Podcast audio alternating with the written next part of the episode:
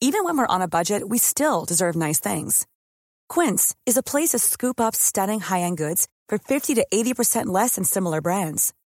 They have buttery soft cashmere sweaters starting at $50, luxurious Italian leather bags, and so much more. Plus, Quince only works with factories that use safe, ethical, and responsible manufacturing.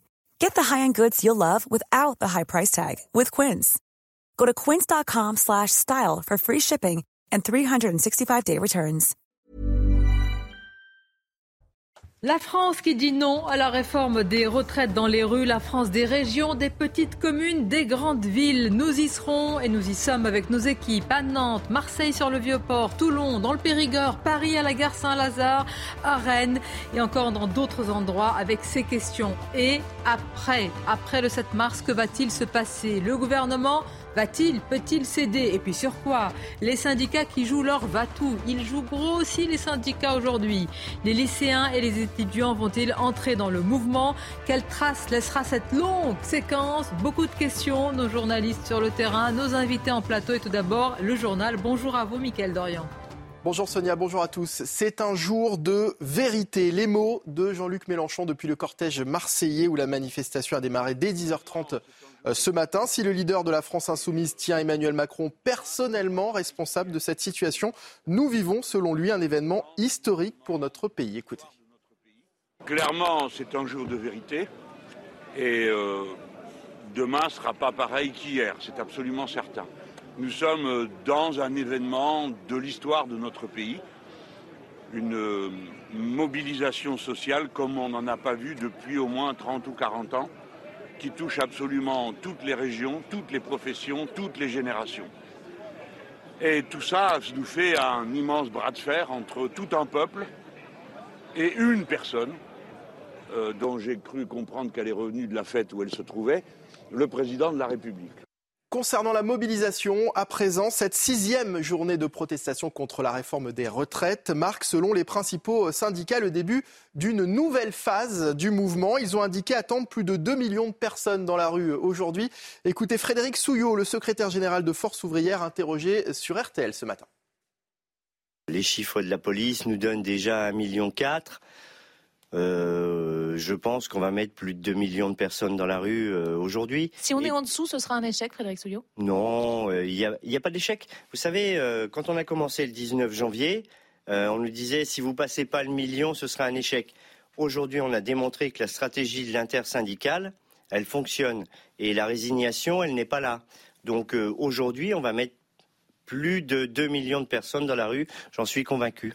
Les premiers blocages de cette euh, mobilisation ont déjà démarré cette nuit à Rennes, une situation qui a rapidement euh, dégénéré. Vous allez le voir sur ces images, des individus ont brisé des vitrines, saccagé des commerces.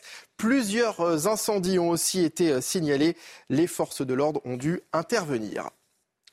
Le port de Gennevilliers est bloqué euh, aussi dans une ambiance euh, plus calme. Un barrage filtrant a été mis en place sur le rond-point qui donne directement accès au port. Écoutez le secrétaire euh, général CGTCF CFDT du site, Georges Goncalves.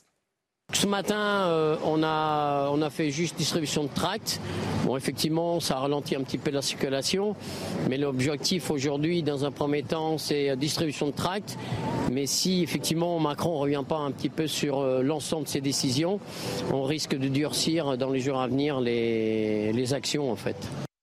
Les salariés de plusieurs secteurs de Roissy-Charles de Gaulle ont manifesté ce matin au sein de l'aéroport pour protester contre la réforme des retraites. Ils ont répondu à l'appel d'un front syndical local uni. La direction générale de l'aviation civile a demandé aux compagnies de réduire leur programme de vol aujourd'hui et demain de 20% à Charles de Gaulle et de 30% à Orly, Beauvais, Bordeaux, Lille ou encore Marseille.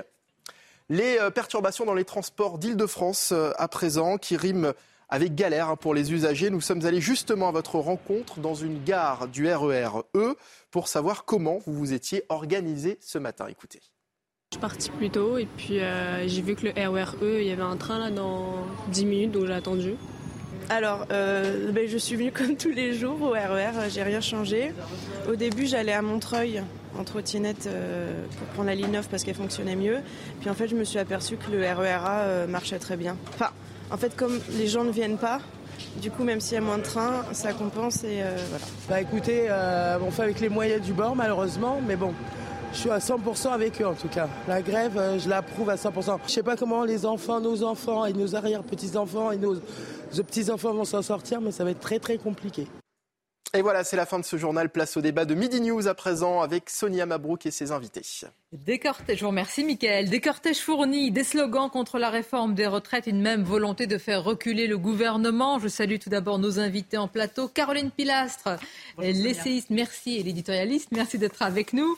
Naïma M. Fadel est également présente, je vous remercie. Bonjour à vous. Notre journaliste Éric de Ritmaten, présent. Philippe Doucet, Merci d'être là et je salue également Jean-Christophe Couvi, secrétaire national unité SGP Police. Mesdames, messieurs, on va prendre tout de suite la direction de Marseille. On va aller sur le Vieux-Port en compagnie de Laure euh, Para. Laure, la première question. On connaît la teneur des, euh, slogans. La question, euh, j'allais dire à présent, c'est combien de monde, en tous les cas, est-ce qu'il vous semble que ces cortèges soient aussi fournis qu'on le dit et qu'ils l'ont été lors des précédentes mobilisations à Marseille? Écoutez Sonia, j'allais commencer mon papier comme cela. Hein. Le 19 janvier, je vous disais qu'il y avait du monde à Marseille. Aujourd'hui, je peux vous dire que c'est une véritable euh, démonstration. Hein. Le rassemblement a commencé à 10h et le cortège n'est parti euh, que depuis euh, quelques minutes. Alors l'intersyndicale l'avait annoncé hein, pour ce 7 mars qu'il y aurait du monde. Et si on se fie à l'image et si on se fie aussi au nombre de grévistes dans différents secteurs, que ce soit l'éducation, la santé, les transports, l'énergie et surtout la pétrochimie, il semblerait que l'intersyndicale ait visé juste et dans les rangs, on suivra de près euh, notamment le défilé hein, des salariés de la pétrochimie avec ce slogan La France salariée. Les syndicats veulent aussi encourager tous les secteurs à les rejoindre pour amplifier le mouvement et faire plier le gouvernement. Comme me disait l'un des manifestants, ce n'est qu'un début. Ce mardi, et Jean-Luc Mélenchon, hein, on le disait euh, dans le journal qui est présent, a dit euh, clairement que c'est un moment d'histoire, une mobilisation sociale comme on n'en a pas vu depuis 30 ou 40 ans. On verra à l'issue de cette première mobilisation du mois de mars si il ne se trompe pas. On retrouvera, merci à vous Laure Para, euh, tout à l'heure avec donc ces premières indications sur des cortèges extrêmement fournis. Alors le gouvernement a les yeux rivés sur cette journée, mais pas uniquement le 7 mars. Et après, est-ce que c'est ça finalement aujourd'hui, Éric de Ritmaten, j'allais dire l'enjeu? Il y a cette journée et ce qui va venir après? C'est la durée. Ça, se jouera sur la durée. Bon, déjà, il y a eu plusieurs euh, mouvements précédents. Euh, là, c'est vrai que c'est la rue qui, finalement, a le pouvoir aujourd'hui. Hein. Euh, sauf que, sauf que, et on l'a dit et répété, personne ne va céder.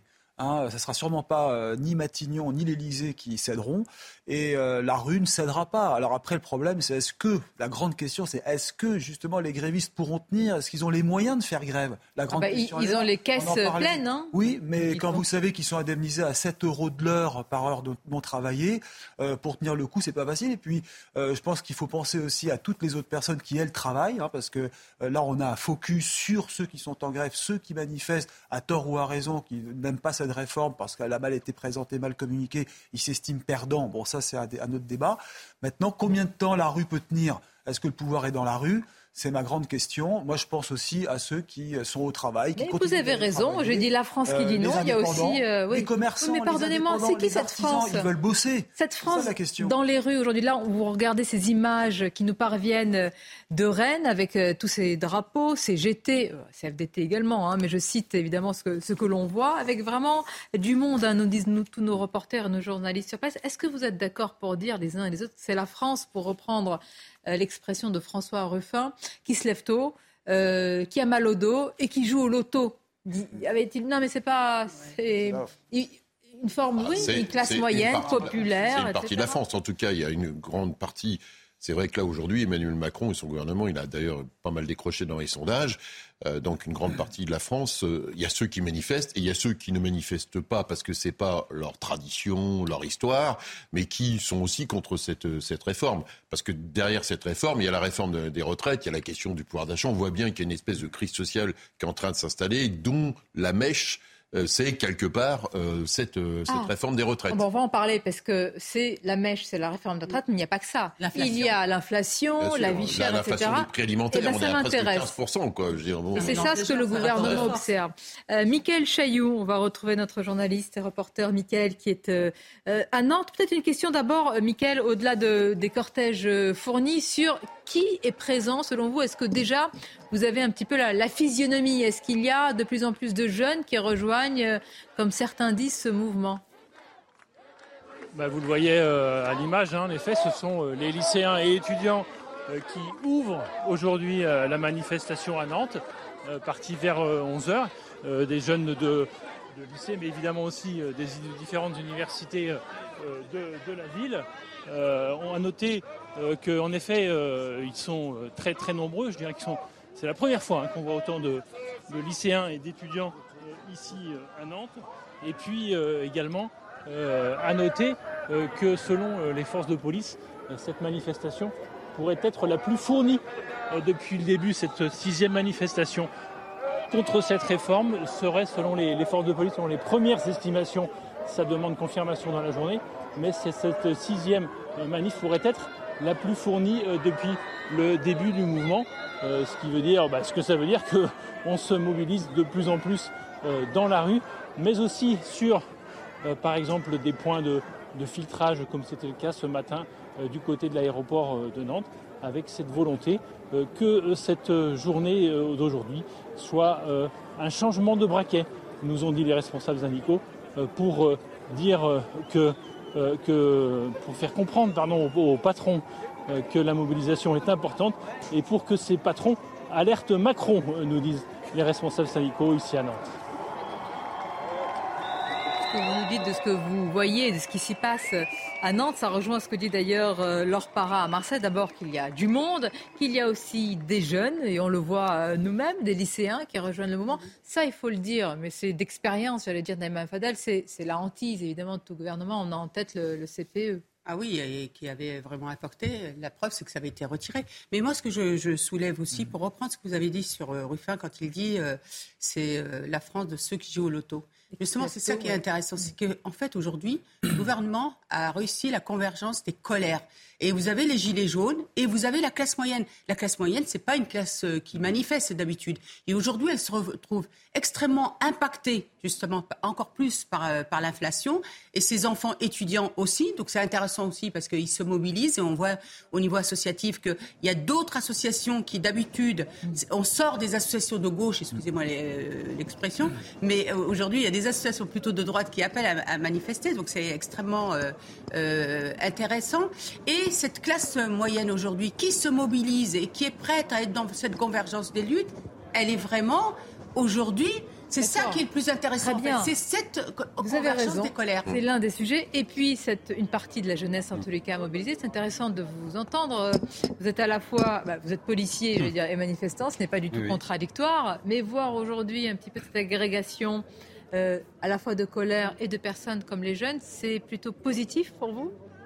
Alors effectivement, euh, c'est pas antinomique d'être policier et, syndicaliste, hein, euh, mais non, non, mais ce que je remarque aussi, oui, il y a des jeunes qui viennent, qui se, qui se mettent dans la rue, parce que récemment, les dernières manifestations, c'était aussi les vacances scolaires, donc ils ne faisaient pas.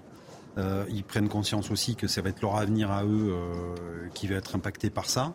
Et surtout, c'est ce que je vois aujourd'hui, c'est que ça va être une marée humaine, mais il y a aussi des gens qui ne peuvent pas se permettre de faire grève financièrement, mais qui soutiennent quand même, euh, j'allais dire, euh, mais oui, euh, parce qu'effectivement, poser une, euh, poser une journée comme ça, ne pas aller travailler, ben, il y en a qui sont au centime près à la fin du mois. Ça leur coûte, ils y vont quand même, mais n'empêche qu'ils soutiennent aussi ce mouvement. Et ça, faut pas les oublier, c'est les grands oubliés. On, on, est là, effectivement, pour compter les petits manifestants qui sont là. Mais encore une fois, euh, l'idée, c'est pas de compter les gens.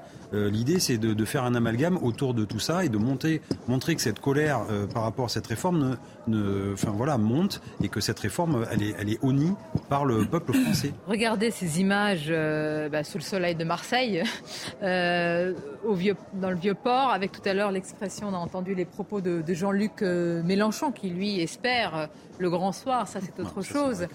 Caroline Pilastre, la, la question qui va se poser, c'est qui sera tenu comme responsable si la grève reconductible s'installe? Qui? Que ce sera l'entêtement ou l'aveuglement, certains diront, du gouvernement, ou alors, même chose, entêtement et aveuglement des syndicats? Eh bien, à voir justement si elle perdure. Donc, personne n'est Madame Irma à ce jour. Il y a les raisons de la colère et la réforme de la colère. Et cette réforme des retraites, depuis le départ, comme vous le disiez, Naïma, n'est pas que liée à la réforme des retraites qui a été pour moi, mal ficelée, mal amenée, qui n'était pas urgente à l'instant T. Rappelons-nous aussi les propos de M. Macron en 2017, qui disait que c'était absurde de faire une réforme des retraites dans les prochaines années.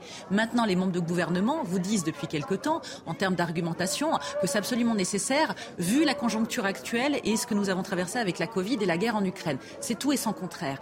Mais justement, si ce blocage perdure, et pour moi, il ne perdurera pas tout simplement parce que, comme on le rappelait, ça coûte cher de faire grève. Et même si LFI a 250 000 euros dans ses caisses de grève et 500 000 euros pour la CGT, les caisses de grève, pardon, mais réunies par LFI, veuillez m'excuser. Donc ça fait de l'argent, c'est une somme, mais sur le long terme, malheureusement, ces gens qui subissent l'inflation, qui sont des travailleurs, qui manifestent actuellement aussi, ne pourront pas tenir sur du long terme. Le tour des régions, on va le poursuivre, excusez-moi, on va revenir à la fois, donc je vous demanderai des, des prises de parole assez euh, concises pour qu'on puisse faire euh, eh bien, voir ce qui se passe aussi dans les régions. On va aller dans le sud-ouest de la France avec vous, euh, euh, Antoine Estève, à Périgueux plus précisément. Alors, même question. D'abord, est-ce que les cortèges sont fournis? Et qui voyez-vous euh, Antoine, par rapport aux précédentes mobilisations? Est-ce qu'il y a aujourd'hui des Français qui n'étaient pas forcément descendus dans la rue et qui y sont aujourd'hui?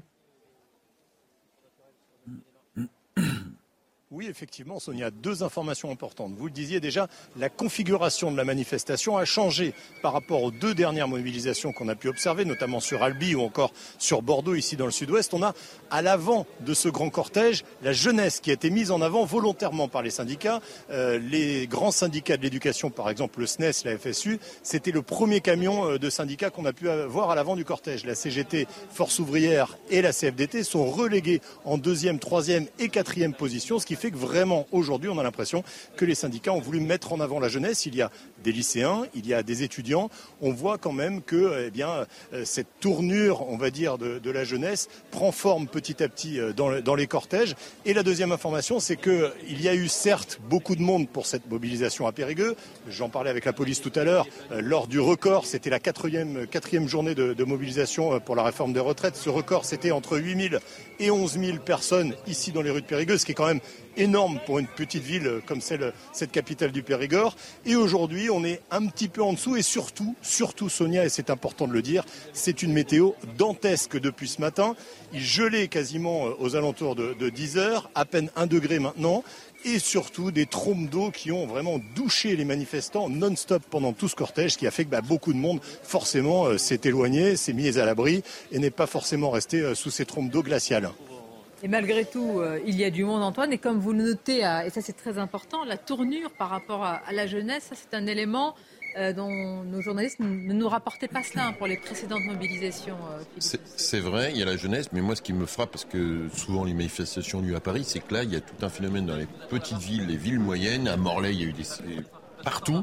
Et pas simplement, des fois, il y a des régions, on voit un peu revendicatives, le sud-ouest, Toulouse, ou, ou le, en PACA, en Provence-Alpes-Côte d'Azur la Bretagne, c'est pas une région euh, habituellement où tout le monde a le point levé dans les manifestations. Donc à ces moments-là, la jeunesse, ça peut être effectivement un fait nouveau. Pour le moment, elle n'est pas trop rentrée dans les manifestations. On verra si c'est en train de, si elle va rentrer ou pas dedans.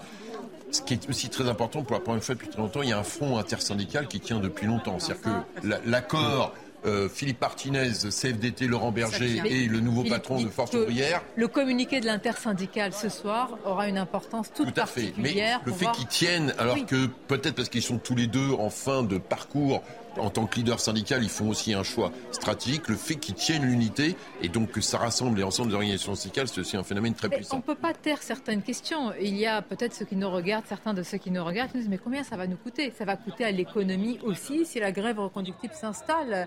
Éric de Ritmaten. Il y a aussi cette préoccupation-là. On ne peut pas la. vous avez raison. il y a des chiffres qui circulent. L'INSEE avait calculé que c'était 200, 300, 400 millions d'euros de pertes par jour pour l'économie. Ça, c'était au regard des précédentes euh, grandes manifestations. Maintenant, il faut mettre un bémol.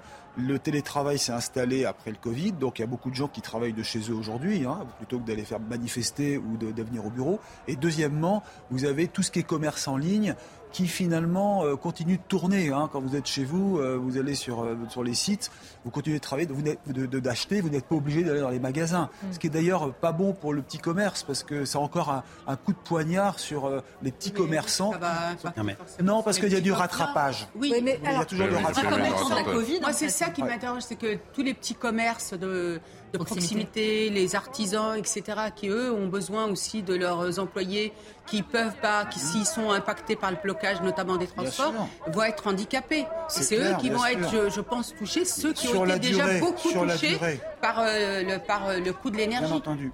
Alors, ça tombe bien, je suis de Périgueux, moi, donc euh, je connais bien, et je peux vous dire, pour mettre autant de monde dans la rue à Périgueux, c'est pas vu depuis 1995. Ah donc c'est vraiment le baromètre, j'allais dire, c'est un des baromètres de la France. Qu'est-ce qui s'est passé depuis les précédentes mobilisations Non, mais dedans, il y a aussi des artisans qui vont, il y a aussi des boulangers qui vont fermer aujourd'hui la devanture, qui vont aller dans la rue. Et c'est pas que, il y a des patrons entre guillemets qui vont aller aussi défiler parce qu'eux aussi sont impactés par cette réforme de retraite. Mais ils vont pas défiler tous les jours. Le gouvernement, plus, le, gouvernement parle, on a l'impression, pardonnez-moi, quelle que soit la, couleur du, gouvernement, et eh ben, plus il nourrit la contestation. Mais regardez ce qu'a dit le ministre du Travail. Il n'y a pas de perdant, c'est une réforme. Il n'y a pas de perdant. Quand vous demandez une réforme Honnêtement, euh, dans l'histoire de la communication politique, cette euh, pour se tirer des balles dans le pied, eux, c'est une mitrailleuse hein, qui sont tirées dans le pied. Hein, Donc, euh, parce que derrière. Est-ce que vous êtes tous d'accord Parce que entre l'histoire des 1200 euros où euh, euh, ça a été menti, enfin, la pénibilité, l'index, tout, tout est raté du début à la fin. Tout est raté du début à la fin. Alors, communication vraie. Maintenant, la vraie raison, cette réforme n'aura peut-être plus de raison d'être tellement le gouvernement a lâché et s'est emmêlé les pinceaux sur les mesures de compensation, ce qu'on appelait les mesures adoucissantes. Il y en a tellement, et si ça va dans le sens du Sénat qui est encore hors demande, ça n'aura plus aucun intérêt de faire cette réforme, je précise, sur le plan financier. Et eh oui, et ça, c'est pas rien. Je viens vers vous, je vais juste passer par Toulon. On va retrouver euh, Stéphanie Rouquier à Toulon. Stéphanie, alors là, les manifestants sont en train de s'organiser. Hein. À la fois, ils ont bloqué les entrées et les sorties, euh, je crois, d'une partie de, la ville. Donc il y a une volonté aussi d'organisation de, de blocage. Qu'en est-il?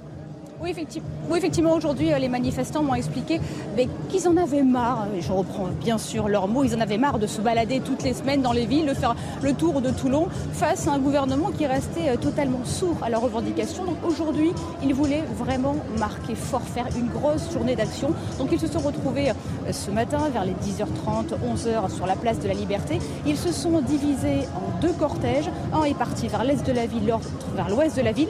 Là, je suis avec eux à l'ouest de la ville. Et en fait, il bloque l'arrivée de l'autoroute. C'est l'entrée principale, l'entrée, la sortie principale de la ville. Et idem pour l'autre cortège qui est à l'est de la ville. Donc là, vous le voyez, pour l'instant, c'est euh, la pause pique-nique. Ils soufflent un petit peu, ils se reposent. Et d'ici euh, quelques minutes, d'ici 13 euh, ou 14 heures, et eh bien là, ils vont partir vers le port de commerce pour ce coup-ci bloquer le, corps le port de commerce. Et ils m'ont bien expliqué que cette action, ils veulent la mener vraisemblablement toute la journée. Ils veulent bloquer Toulon toute la journée. Eh on va suivre ça avec vous, euh, Stéphanie euh, Rouquier. Et puis, il y a, euh, ce que vous avez dit tout à l'heure, il y a un cocktail de colère à, tort ou à raison. Il y a évidemment les retraites. Derrière les retraites, il y a le, pouvoir d'achat, il y a l'inflation. Même si, Eric le rappelait, eh le gouvernement a quand même tenté de mettre en place des mesures. Mais est-ce que cette conjonction de colère peut changer la nature du mouvement, selon vous, Caroline Pilas? Je ne pense pas. Je pense que c'est allé trop loin. C'est-à-dire qu'il y a eu beaucoup de mépris aussi en termes de communication. Le gouvernement, selon moi, une fois de plus, aurait dû prendre un peu plus de temps pour amener cette réforme, qu'il aurait dû mieux ficeler. On sait qu'on a besoin d'une réforme des retraites. Là, je vous rejoins, Eric. Mais pas comme ça, pas dans une précipitation. Sous couvert, on sait très bien qu'il y a aussi une réponse à Bruxelles. Donc le mélange des genres fait que les uns et les autres campent sur leur position, qu'il y a un réel rapport de force. Et sous-jacent aussi, il y a la question des salaires du euh, côté décent, digne, de pouvoir vivre de son travail. Ces gens-là ne font pas la manche, ne demandent pas l'aumône, la charité. Ils veulent pouvoir vivre dignement et ils n'y arrivent pas. Mais est-ce que nous sommes d'accord pour dire qu'il n'y a pas de moment pour une réforme des retraites? Tout le monde dit mais est-ce que c'était le moment? Il y a l'inflation. Il, aurait pu un peu attendre. C'était pas urgent. Alors à chaque fois, on, dit il n'y aura jamais de bon moment. Eh ben moi, je regrette, mais c'était pas le bon moment. On est, on sorti quand même. Il y a eu le mouvement des Gilets jaunes, vous savez, on ne l'a pas réglé ce mouvement. Parce que c'était quoi? C'était des travailleurs, des travailleurs pauvres qui voulaient travailler. Ils avaient en tête cette valeur travail, mais ils voulaient vivre dignement de leur labeur. Et on n'a pas répondu alors, euh, alors on a fait des chèques, mais c'est pas ça qu'ils veulent les gens. C'est que vivre dignement, c'est-à-dire qu'ils euh, aient cette valeur travail au centre. Ensuite, il y a eu le Covid, effectivement. Et ensuite, il y a eu la guerre en Ukraine. Il y a eu l'histoire oui, aussi. Oui, mais alors un autre jour, il y aura. Mais il n'y a pas de bon moment. Vraiment, vraiment, parce que la convergence. C'est vraiment le pire des moments. Oui, Sonia. Parce que non, parce que en fait, la convergence des colères, la convergence vraiment des, luttes. Et, le, et, encore une fois, je reviens, alors je sais que j'arrête pas de, de, le radoter, cette classe moyenne. La classe moyenne, elle est importante chez nous. C'est elle qui tient les équilibres. Si la classe moyenne vacille, le pays vacille. Et je voudrais aussi parler d'un profiteur de guerre qui est Mélenchon. Quels sont les, les, ah oui, les profiteurs de crise? Il y en a beaucoup, vous nous ouvrez le tableau. Dans quelques instants, nous serons, euh, nous serons toujours avec nos journalistes sur place. Cortège fourni, on l'a dit. C'est intéressant de peut-être une modification de la nature du mouvement avec de plus en plus de jeunes, de lycéens. Vous le confirmez peut-être aussi par vos remontées de terrain? Oui, on confirme. la, jeunesse s'invite, euh, j'allais dire, dans, la grève. Et effectivement, euh, on sait toujours quand ça commence. Et il faut sortir d'une crise. Et le problème, c'est quand la crise s'installe, c'est là où c'est compliqué. Et on sait quand as la jeunesse dans la scénario de sortie? Moi, j'en vois ah ben, euh, c'est le gouvernement et c'est l'exécutif qui l'a. Hein. Mais ils vont pas bouger. Donc à eux d'être intelligents. tout de suite pour en parler. Mm.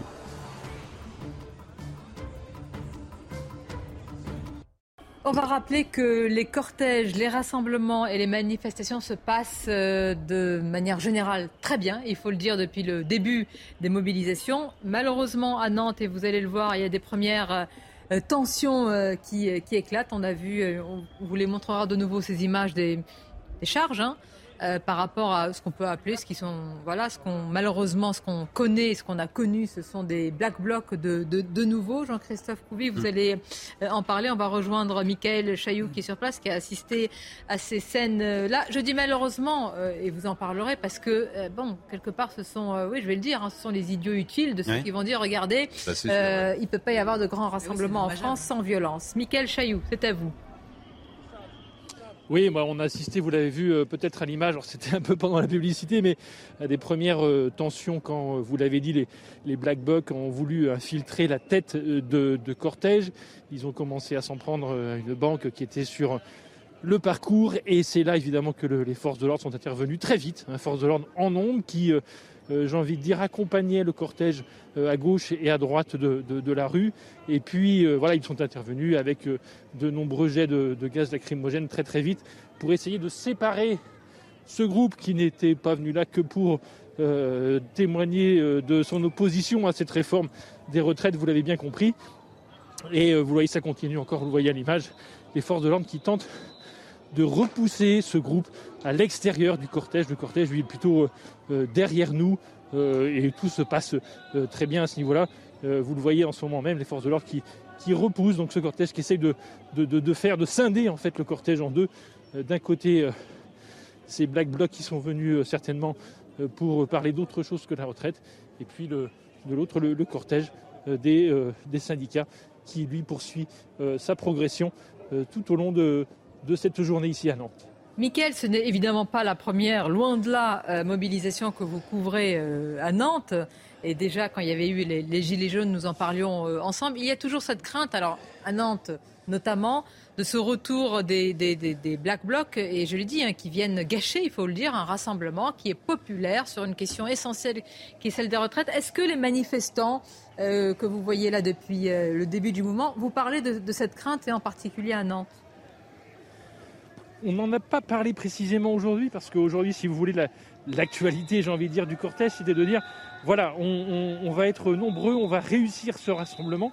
Et, c'est d'ailleurs euh, les chiffres que je vous donnais tout à l'heure, les premières estimations euh, des forces de, l'ordre, c'est de dire qu'ils seront aujourd'hui entre 30 et 35 000, ce qui euh, serait la plus grosse mobilisation depuis le début donc, de ces six manifs. Ce serait la plus, la plus, la plus rassemblée, celle qui a rassemblé le, plus de monde. Je vais pardon. Alors après, en effet, il y a eu... alors attendez, ça bouge un peu, donc je, me permets d'interrompre pour le moment. Et donc, si vous voulez, le, l'idée c'était d'essayer de, dire que voilà, on était vraiment sur, sur autre chose. Euh, voilà, on reprendra peut-être la discussion tout à l'heure si vous voulez bien. Allez-y. Euh, évidemment, évidemment. Jean-Christophe Couvi, quand vous voyez euh, ces images, alors là, on voit vos collègues qui font face à ces, bon, à ces casseurs, à ces fauteurs de troubles, malheureusement sans beaucoup de, de surprises. Est-ce que la doctrine, comme on dit, a, évolué? Est-ce que là, parce qu'on a vu tout à l'heure, hein, c'était pendant la, pause publicitaire, que tout de suite, euh, il y a eu un, mouvement, tout simplement, une charge pour ne pas laisser ces casseurs s'installer et euh, abîmer un mouvement social. En fait, on a, on a appris beaucoup de, des Gilets jaunes, effectivement, et on, il y a un changement de doctrine qui, qui fait que maintenant, on intervient tout de suite très rapidement. Quelques minutes, oui. Voilà. Très rapidement pour, pour scinder des groupes, pour éviter qu'ils s'amalgament, pour éviter qu'ils prennent, j'allais dire, le, territoire. Il faut tout de suite rentrer dedans et les séparer et, les diviser. Et interpeller si on peut. Après, on ne peut pas tout interpeller non plus, parce qu'effectivement, quand on interpelle ben, on enlève des effectifs du maintien de l'ordre pour les traiter, les procédures, et donc du coup on affaiblit aussi, j'allais dire, tout l'aspect du maintien de l'ordre. Donc on ne peut pas non plus trop se, démunir de, de, fonctionnaires de police comme ça. Euh, on voit qu'il y a des CRS, on voit qu'il y a des compagnies d'intervention départementales. Et puis, euh, en fait, encore une fois, on a un axe euh, Nantes, Rennes, Brest. Voilà, c'est cette fameuse axe où il y a eu la ZAD de Notre-Dame-des-Landes pendant des années, effectivement, qui a été une petite pépinière, j'allais dire, d'élevage de Black Bloc. On les a laissés en toute impunité. Et puis maintenant, on voit bien que bah, tous les, les, antifas et les black blocs pourrissent la vie des Nantais, pourrissent la vie des Brestois et des Rennais.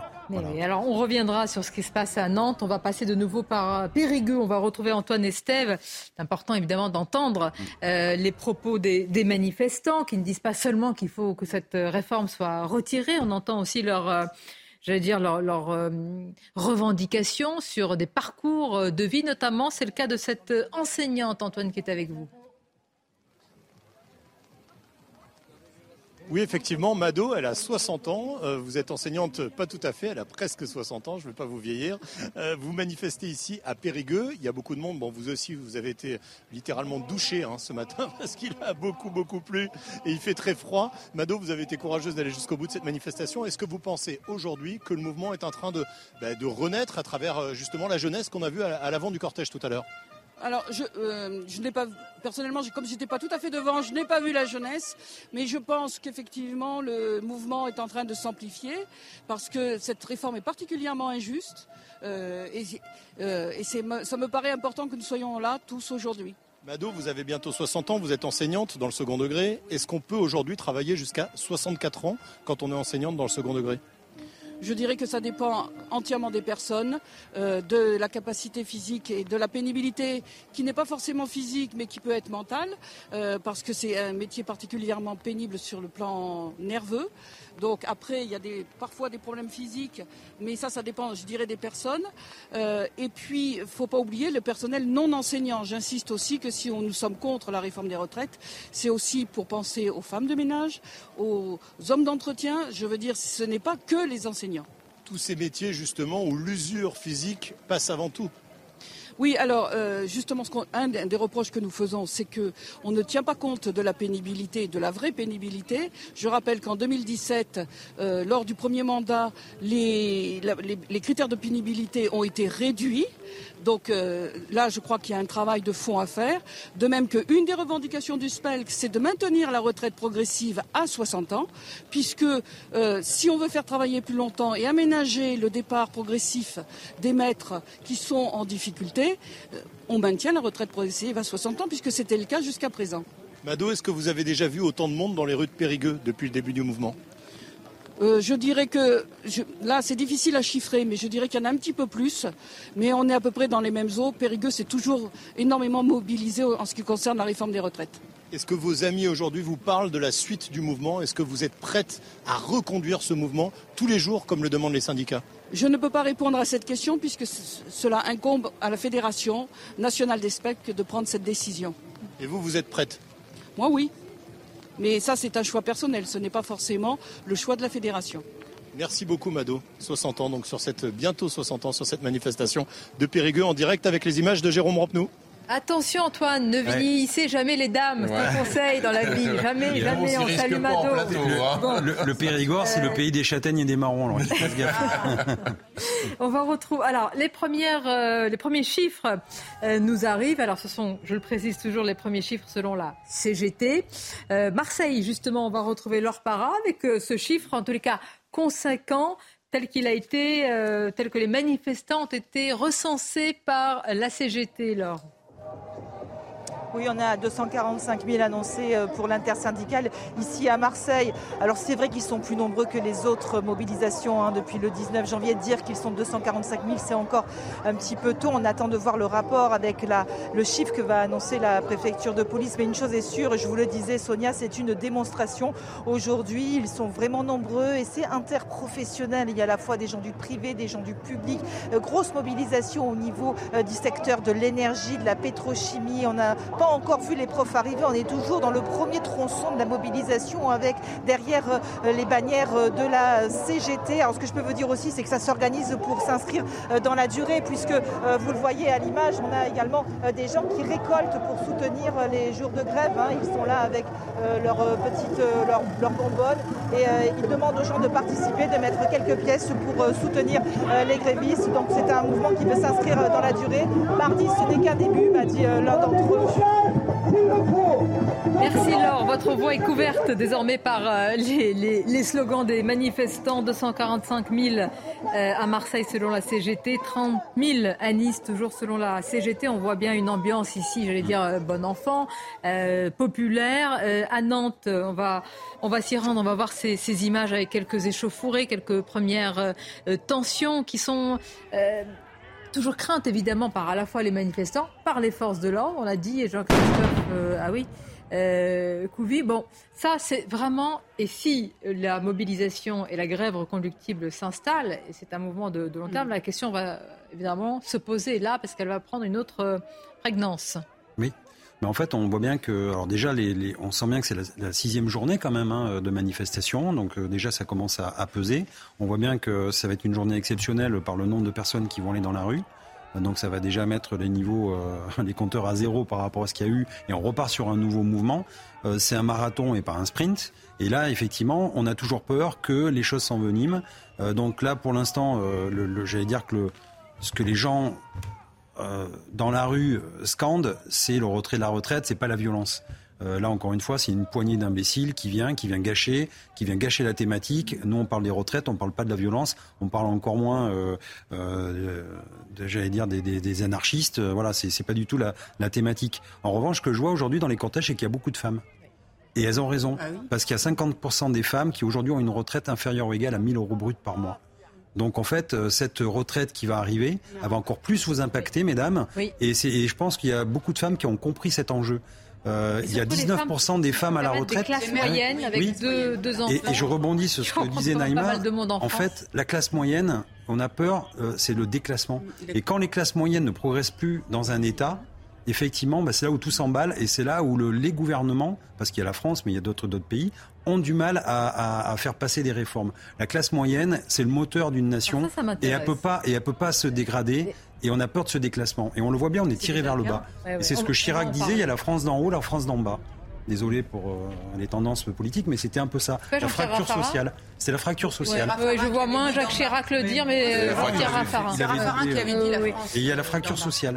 Ah oui. Et donc on, est en plein dedans. Tout à fait. Maintenant, c'est devenu les fractures. Pardonnez-moi, on va juste regarder cette image. On va euh, se déplacer de Nantes à Paris, dans le cortège parisien, avec, vous le voyez, eh bien, euh, l'intersyndicale. Vous voyez alors Philippe Martinez de la CGT, euh, Force ouvrière, et puis Monsieur Homel, c'est le syndicat des cadres, si je ne m'abuse, Eric de, de Ritmaten. Ah, évidemment, le voilà, Laurent Berger de la CFD alors là, évidemment, c'est l'image, parce que là, c'est le mur syndical, c'est l'unité, mais je vous le dis, on verra aussi quels seront les mots va tenir. du communiqué. Non, mais je pense que l'image, l'image va tenir, l'image va tenir parce qu'ils ont euh, ils ont géré très intelligemment l'intersyndicale en laissant passer les vacances de février pour que justement l'ensemble des Françaises et des Français restent dans le mouvement. Et c'est en ça que par rapport aux images de Nantes, je suis très en colère parce que là, on a des idiots utiles qui empêchent les, manifestations classiques, y compris la présence des femmes, la présence de jeunes dans les manifestations. Euh, il y a eu un mot d'ordre qui a circulé, mettre l'économie à genoux. Laurent Berger ce matin dit mais c'est pas du tout, du tout euh, notre volonté. Donc euh, oui, mais ça, ça très intelligent, pardonnez-moi Sonia, mais quelque part, c'était aussi hein, la réponse de l'arroseur à l'arrosé. Souvenez-vous des propos de Monsieur Véran la semaine dernière, qui a annoncé que la France allait disparaître du globe terrestre avec cette journée du 7 mars. Donc moi, je pense que c'était la pure provocation de leur part. Non, mais ce qui est intéressant par contre, alors cette unité syndicale, elle est oui, je voudrais que vous commentiez cette photo. Voilà, elle est importante. En plus, euh, voilà, gauche, droite, enfin. Mais moi, ce qui, ce qui m'interpelle, c'est Mélenchon qui s'est invité dans la danse et qui aujourd'hui est en train de faire quand même. Ah si, il, est en train de faire une OPA. Il veut une il essaye. Enfin, pardon, pardon là-dessus. Non mais je termine, euh, Philippe. Il essaye, bien sûr qu'il essaye, mais c'est ce qu'il fait. Il fait une OPA sur cette manifestation, alors que dès le début, il lui avait dit non. D'ailleurs, il lui avait répondu la dernière fois. Martinez avait dit à Mélenchon. Euh, on n'a pas besoin de vous, nous on gère, euh, on gère notre, euh, nos manifestations. Aujourd'hui, il s'invite dans, dans la danse avec des mots extrêmes. Il essaye. Avec des mots, oui, extrêmement violents. Et, et, j'écoutais ce matin, et j'écoutais ce matin par rapport à Louis Bouillard, et ça, ça c'est intéressant, où il y avait un syndicat, une jeune femme d'un syndicat de lycéens qui a dit on veut pas de paternalisme on ne veut pas qu'il fasse aussi une OPA sur les lycéens. Et ça, c'est intéressant. mais ce qui était pour Pardonnez-moi, juste Éric de Ritmaten. Pardonnez-moi, Éric il faut dire que toutes ces mobilisations qui sont massives et conséquentes, c'est à l'appel des syndicats. Oui, pour rendre à César ce qui appartient. moi, je souhaite quand même dire que c'est surprenant de voir euh, M. Martinez à côté de Laurent Berger, parce qu'ils sont quand même diamétralement opposés, et que la CFDT a été, toujours été pour une réforme des retraites. On l'oublie. Mais pas celle-là. Mais pas celle-là. Bah, elle a toujours été pour, elle était même favorable à des retraites à points. Il voulait pas de l'âge pivot. Certes, ça a capoté là-dessus. Mais quand on écoute Laurent Berger, il est pour faire avancer le système. Il était pour la réforme de, Marie-Laure Touraine, pardon, pas, Madame Touraine, j'ai oublié son prénom. Marisol. Marisol, voilà, Marisol. Donc vous voyez, c'est quand même incroyable aujourd'hui que c'est cette union syndicale avec des, des, tendances euh, complètement opposées. Au-delà de ça, au-delà de ça, de la CGT, de la CFDT, vous avez l'UNSA, vous avez euh, donc euh, les syndicats euh, CGC, des cadres. Enfin, je veux dire, vous avez un front syndical, toute tendance confondue, qu'on n'a pas vu depuis très longtemps. Et, et, pour, et pour vous répondre, bon, Jean-Luc Mélenchon, d'ailleurs, il est à Marseille. Vous voyez bien qu'il n'est pas descendu dans le cortège parisien, parce qu'il voit bien que c'est pas bientôt qui va avoir le, le meilleur accueil. Et par ailleurs, les mots la semaine dernière de M. Martinez pour recadrer Jean-Luc Mélenchon, quand vous êtes un responsable de la CGT ou une grosse partie de vos adhérents ont soutenu Jean-Luc Mélenchon, ça s'appelle un recadrage euh, Maintenant, il faut très dire grande brutalité, d'une très grande clarté. décisive, il y a du monde. On a vu dans les régions, il y a des cortèges fournis. À partir de là, que vont décider ce soir les syndicats? Il n'y a pas beaucoup de surprises. Qu'est-ce qui aura évolué? Rien. Donc, il va y avoir une reconduction et une grève reconductible. Combien va-t-elle durer? Le gouvernement ne va pas reculer. Qu'est-ce qui se passe au Sénat? Ça avance. L'article 7, ce soir, pas n'importe quel article, c'est l'article pivot. Éric Durit-Maten qui sera examiné si, si, dans une semaine, neuf jours, la réforme est votée, Qu'est-ce qui se passe? Est-ce que le match est plié ou est-ce que le combat continue, comme dirait M. Martinez? Ça va être une accumulation de mécontentement, on le disait. Le prochain débat, ça va être sur les salaires, sur l'inflation. Cette inflation, est-ce qu'elle va durer? On dit jusqu'au mois de juin, mais bon, il faut aussi que la guerre s'arrête en Ukraine parce que c'est quand même ça, on l'oublie. Mais on est, on est victime aujourd'hui de, ce conflit en Ukraine finalement, parce que le, vrai mécontentement, je suis sûr que la retraite ça pèse lourd, mais le vrai mécontentement, c'est sur aujourd'hui les conditions salariales. On, paye des années d'inflation zéro et de salaires quasiment gelés, et ça c'est un vrai mécontentement. Vous savez, quand on entend dire que c'est dur de vivre avec 1200 euros par mois, euh, même 1500, c'est vrai, c'est réel, c'est quand même très très compliqué aujourd'hui avec la hausse des prix. Et ça, il faut le reconnaître. Aujourd'hui, les entreprises, bien sûr, sont un peu bloquées parce qu'elles ont des charges sociales. On ne veut pas le croire, mais quand, quand, vous gagnez aujourd'hui 1000 euros, prenons un exemple, ça coûte 1500 à l'entreprise et le salarié en touche 800. On l'oublie, ça. Il y a 20% de charges sociales pour le salarié, 50% pour C'est les cotisations sociales. C'est le, débat sur les charges et les cotisations sociales. La sécurité sociale, il faut la payer. Les retraites, il faut les payer. quand vous allez à l'hôpital, vous, êtes content euh, de pouvoir aller à l'hôpital. Comment vous faites dans d'autres pays Les salaires sont peut-être plus élevés, mais là, vous payez vous-même. Moi, l'action que je me pose, vous avez beaucoup, beaucoup de Français dans la rue. On voit bien qu'il y a une diversité euh, de, de Français, de générations, etc. Et vous avez quand même un gouvernement qui a dit au début, c'est nécessaire et ensuite qui dit c'est une réforme juste.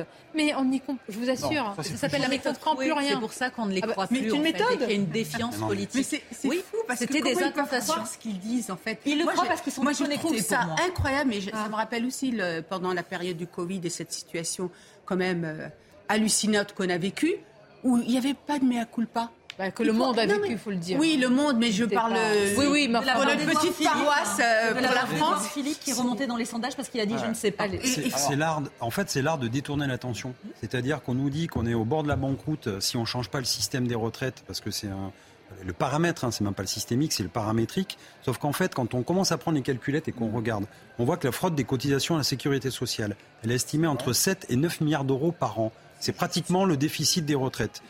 Le coût de l'immigration, on en parle parce que c'est vrai que c'est un mélange, mais l'immigration, elle est négative. C'est entre 20 et 40 milliards d'euros par an de coûts négatifs. On parle de la COP27, on donne 6 milliards d'euros par an pour replanter des arbres, notamment au Gabon, etc.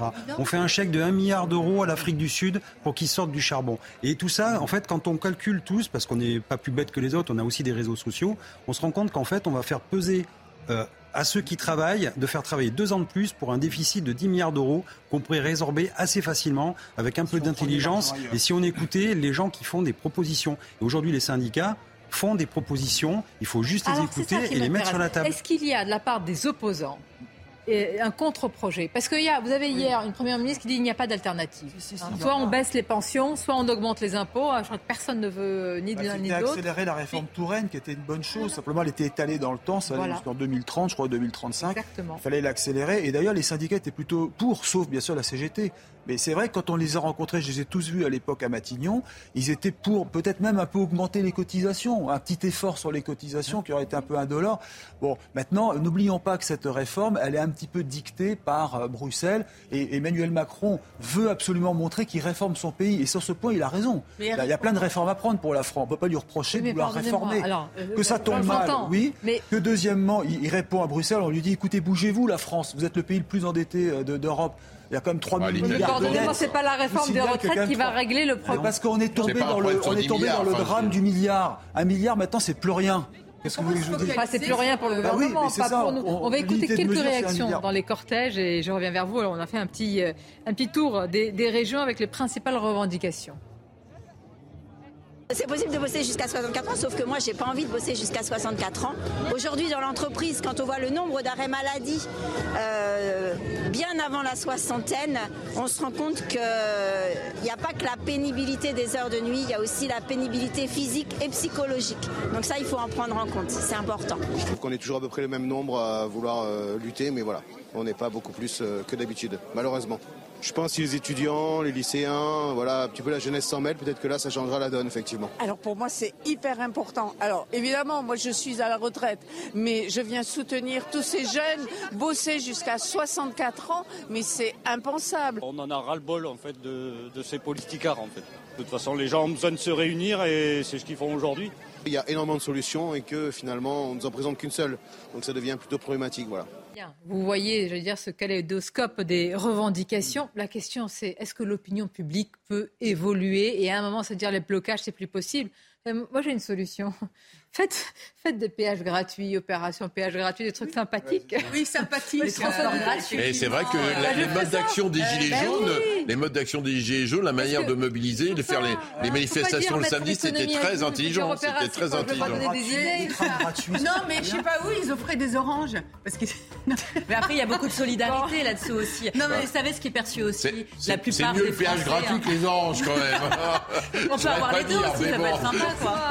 Non, mais il y, a, il y a aussi une perception, pardonnez-moi, il y a aussi une perception de la plupart des Français hein, que ce gouvernement, comme d'autres précédemment, malheureusement ne les comprend pas et qu'ils sont déconnectés hors sol et qu'ils ne leur répondent plus. On va écouter dans quelques instants les syndicats, les prises de parole. Ah, ça va être important, les mots qui vont être utilisés dans quelques minutes. Restez avec nous, on vous retrouve avec grand plaisir.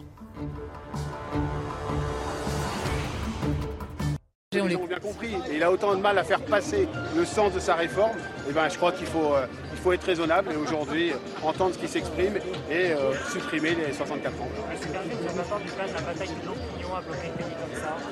que vous de parlez de quel blocage? On a fait des barrages filtrants ce matin, on a fait, euh, on a fait des sensibilisations de salariés, le pays n'est pas bloqué.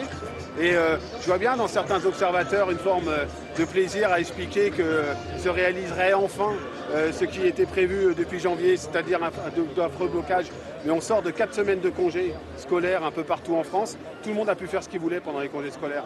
Donc il y a une grande responsabilité, il y a une grande maturité dans les, manifestants aujourd'hui.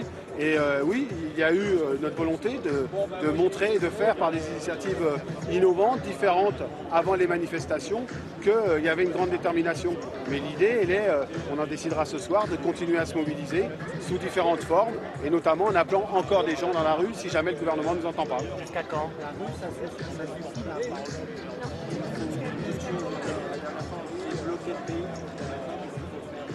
Non, mais la rue, c'est une expression démocratique. On est dans un pays démocratique. Est-ce qu'on peut faire une réforme dans un pays démocratique qui est combattu par les gens qui sont les premiers concernés par cette réforme? Il y a 90% des salariés qui expriment un, désaccord avec cette retraite. Il y a deux tiers des Français qui expriment un désaccord avec cette retraite. Il y a les plus grandes manifestations de ces 50 dernières années qui sont, euh, euh, qui sont menées, qui se réalisent, et avec une géographie, encore une fois, une diversité professionnelle énorme. Donc c'est au gouvernement de répondre à cette préoccupation-là. Et on va, je crois, ensemble, interpeller le président de la République pour dire écoutez, quand est-ce que vous prenez conscience de ce qui est en train de se passer dans ce pays? Il y a un rejet du monde du travail de cette réforme. Eh bien, reposons les choses sur la table et, arrêtez l'obstination. La France n'est pas vraiment à l'arrêt aujourd'hui. Vous aviez parié sur euh, euh, des, rideaux de, magasins fermés, etc. Tout ça n'est pas arrivé Il y en a, il y en a. Il y a même des organisations patronales qui sont dans la rue dans certaines régions, notamment en Bretagne. Euh, mais le pays est quand même très ralenti aujourd'hui. Il y a euh, je ne sais pas combien de millions de personnes dans la rue. Euh, il y a eu euh, des, ralentissements, des barrages filtrants d'un certain nombre de zones industrielles. il, y a, des mouvements de grève dans des secteurs comme l'éducation qui sont importants.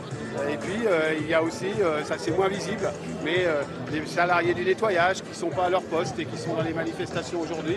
Et donc il y aura moins de nettoyage dans un certain nombre de bureaux ou, d'endroits dans la, journée. Donc si je crois que le pari est réussi, le pari de montrer la détermination du monde du travail en 7 mars, il est largement réussi. Les chiffres qu'on a, c'est plus 20% par rapport au 31 janvier. La mobilisation, c'est plus 20, 30. pour l'instant, c'est sur 40 villes, mais plus 20%, c'est énorme. On avait déjà, je vous le rappelle, le 31 janvier dernier, la plus grande manifestation organisée depuis le début des années 90. Donc on a un succès aujourd'hui. On a une manifestation concrète par le nombre de, l'opposition du monde du travail aux 64 ans à cette réforme de retraite. Écoutez, on ne la voit pas. La lassitude, on ne la voit pas. Euh, et donc, c'est le gouvernement qui devrait prendre conscience de ce qui est en train de se passer. Et c'est, euh, je, le redis, on est dans un pays démocratique. On a un camarade de Hong Kong qui est venu nous soutenir aujourd'hui. Et on se disait tout à l'heure avec Frédéric, euh, on a, nous, on est dans un pays démocratique. On peut faire du syndicalisme, le faire, le faire librement. Mais l'exercice de la démocratie, c'est aussi d'être entendu. Et il faut maintenant que le gouvernement entende, entende cette forme de cri du monde du travail, très puissant, euh, sans, inédit depuis le début des années 90 au moins, euh, qui dit non, on ne veut pas cette réforme, mais vous ne pouvez pas la faire sans nous. Vous ne pouvez pas la faire sans nous. Et eh bien justement, on va continuer de lui dire qu'il faut qu'il écoute, qu'il ouvre ses oreilles. Et c'est l'enjeu de la mobilisation d'aujourd'hui et de ce qu'on poursuivra à faire, ce qu'on va continuer à faire et qu'on décidera ce soir tous ensemble.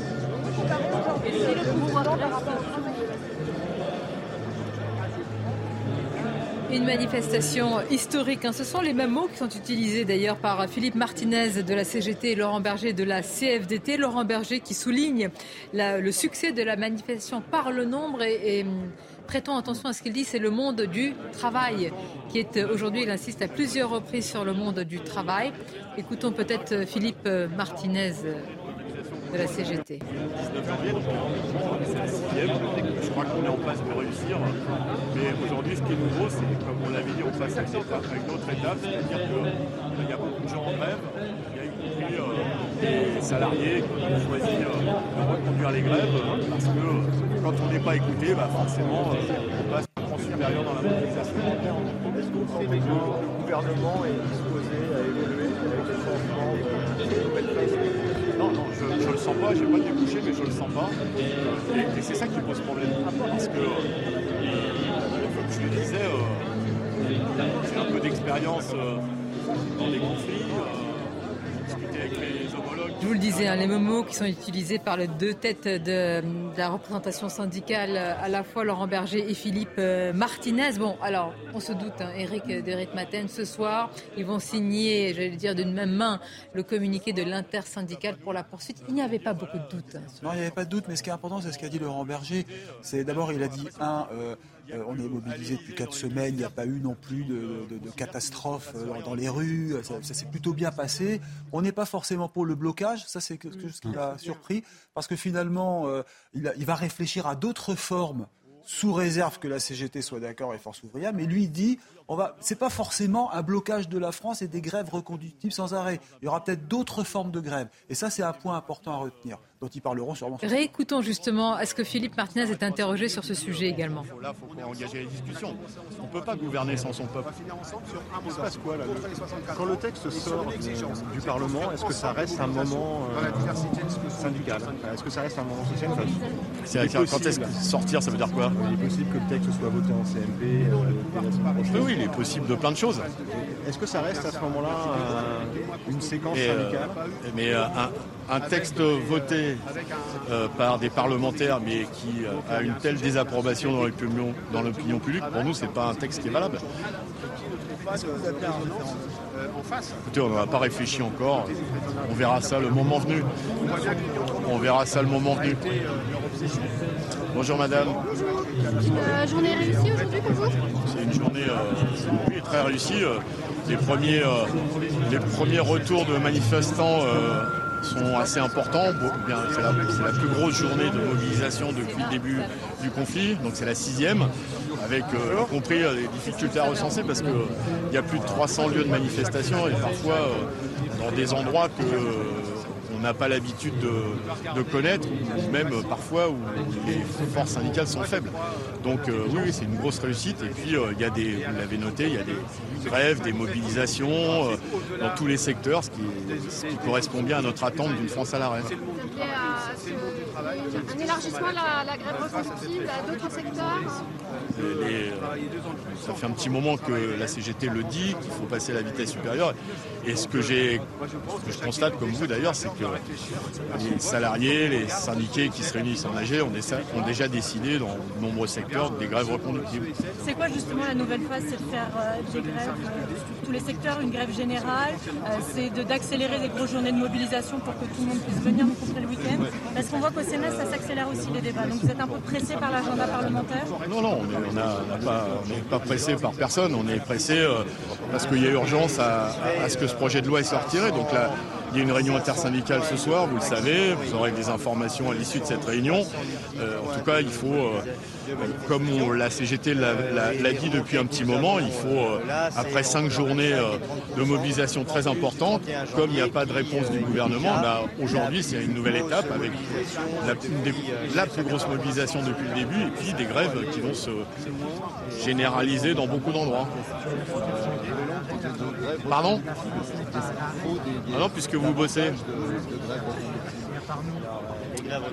Il y a des gens, mais je veux dire, euh, on est lucide. Euh, euh, et vous l'êtes aussi, il y a des tas de salariés qui, nous, croisent dans la rue, qui disent on aimerait bien être avec vous, mais quand on n'arrive pas à finir le mois avec une paye entière, avec moins de journées, moins d'heures, eh ben ça pèse. Donc oui, mais il y a des messages de solidarité, il y a, une ambiance qui ne trompe pas sur le soutien.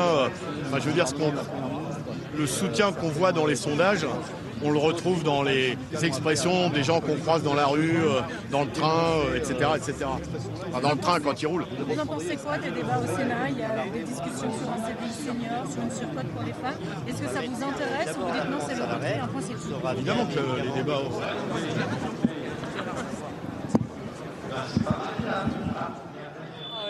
Prise de parole de euh, Philippe Martinez. Je vous le disais, hein, les mêmes mots utilisés par euh, Philippe Martinez et Laurent Berger, mais quand même, il faut qu'on note quelque chose de ce qui a été dit, même si euh, le, leader de la CGT est passé rapidement à la question qui lui a été posée. Mais si la réforme passe, si elle est votée, parce que ça va relativement vite au Sénat, qu'est-ce qui se passe? Eh bien, il ne reconnaît. Enfin, il dit clairement que la légitimité parlementaire passera derrière la légitimité de la rue. Et là, je pense que ce sera une grosse division, enfin un gros problème avec Laurent Berger.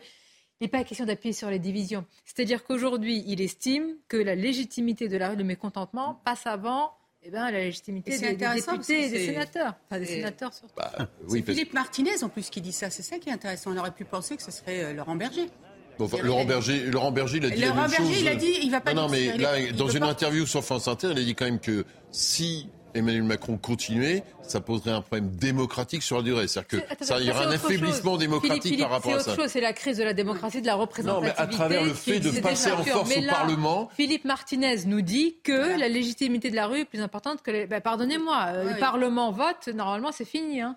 Non, mais d'accord, le la Parlement. Loi, elle passe. La, non, mais bien sûr, la, la difficulté de ça, c'est comment le Parlement, la majorité parlementaire que vous dégagez par rapport à ce que la situation. C'est autre chose. Quand vous mais- avez un problème politique ensuite et des fractures profondes, c'est une crise grave Tout à pour fait. le- le- l'exécutif. Le la mais, démocratie. mais, euh, Mais Philippe Martinez a démarré en disant à juste titre que, en gros, le peuple euh, est globalement contre cette réforme. Mais combien et on même, le voit. combien Non, mais même, à partir du, euh, du moment où le, le je, Parlement. je ne mésestime pas, j'étais parlementaire, l'importance du rôle et de la le légitimité parlementaire. À partir de là, moi, ce qui le- m'intéresse- L'entêtement par rapport à ça, quand on est front contre front comme ça, euh, quand quelque part un gouvernement s'entête alors qu'une grande majorité des Français grévistes, non grévistes, dans l'opinion publique, ça pose un vrai problème démocratique quand même. Euh, je reviens vers vous, Eric, sur les différentes pistes à partir de ce soir. C'est ce qui intéresse ceux qui nous regardent aussi, parce que malgré tout, il faut une organisation pour l'école, pour les transports, pour euh, tout cela.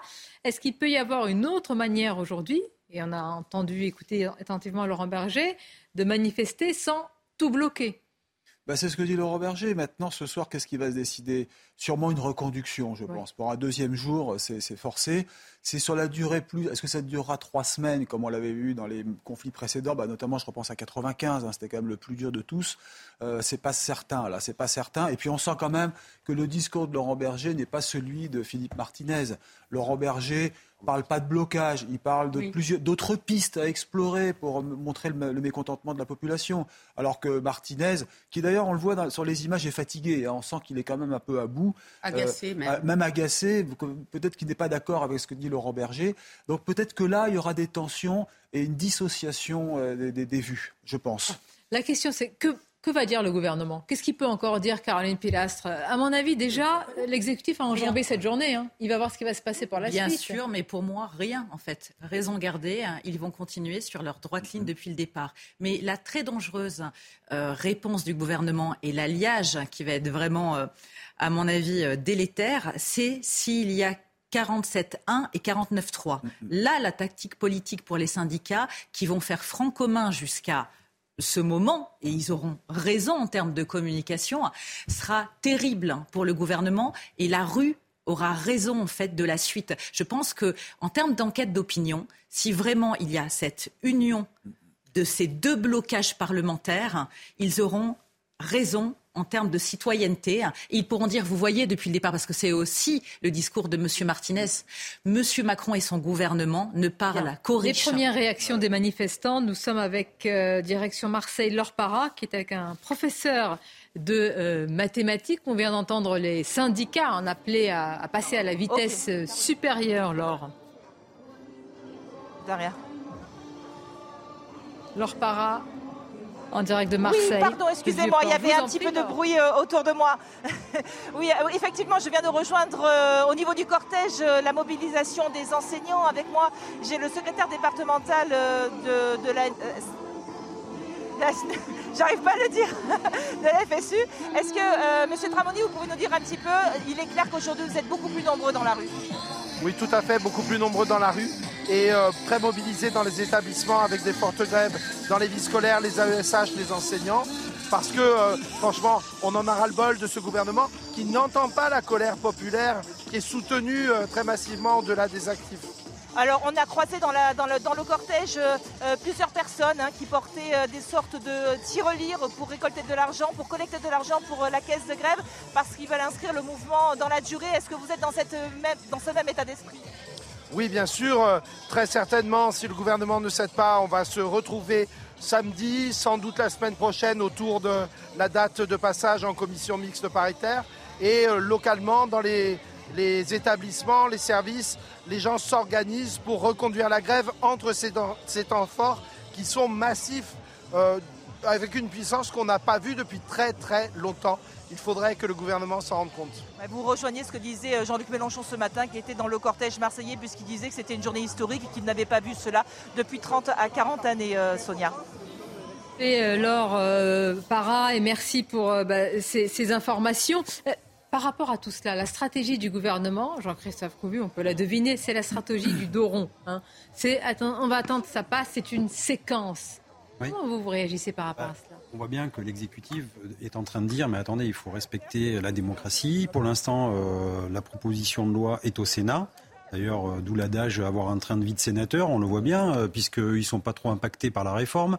ils se sentent auto, j'allais dire, enfin, ils nous disent, oui, nous, on n'est pas concernés. je pense qu'ils auraient pu aussi montrer l'exemple.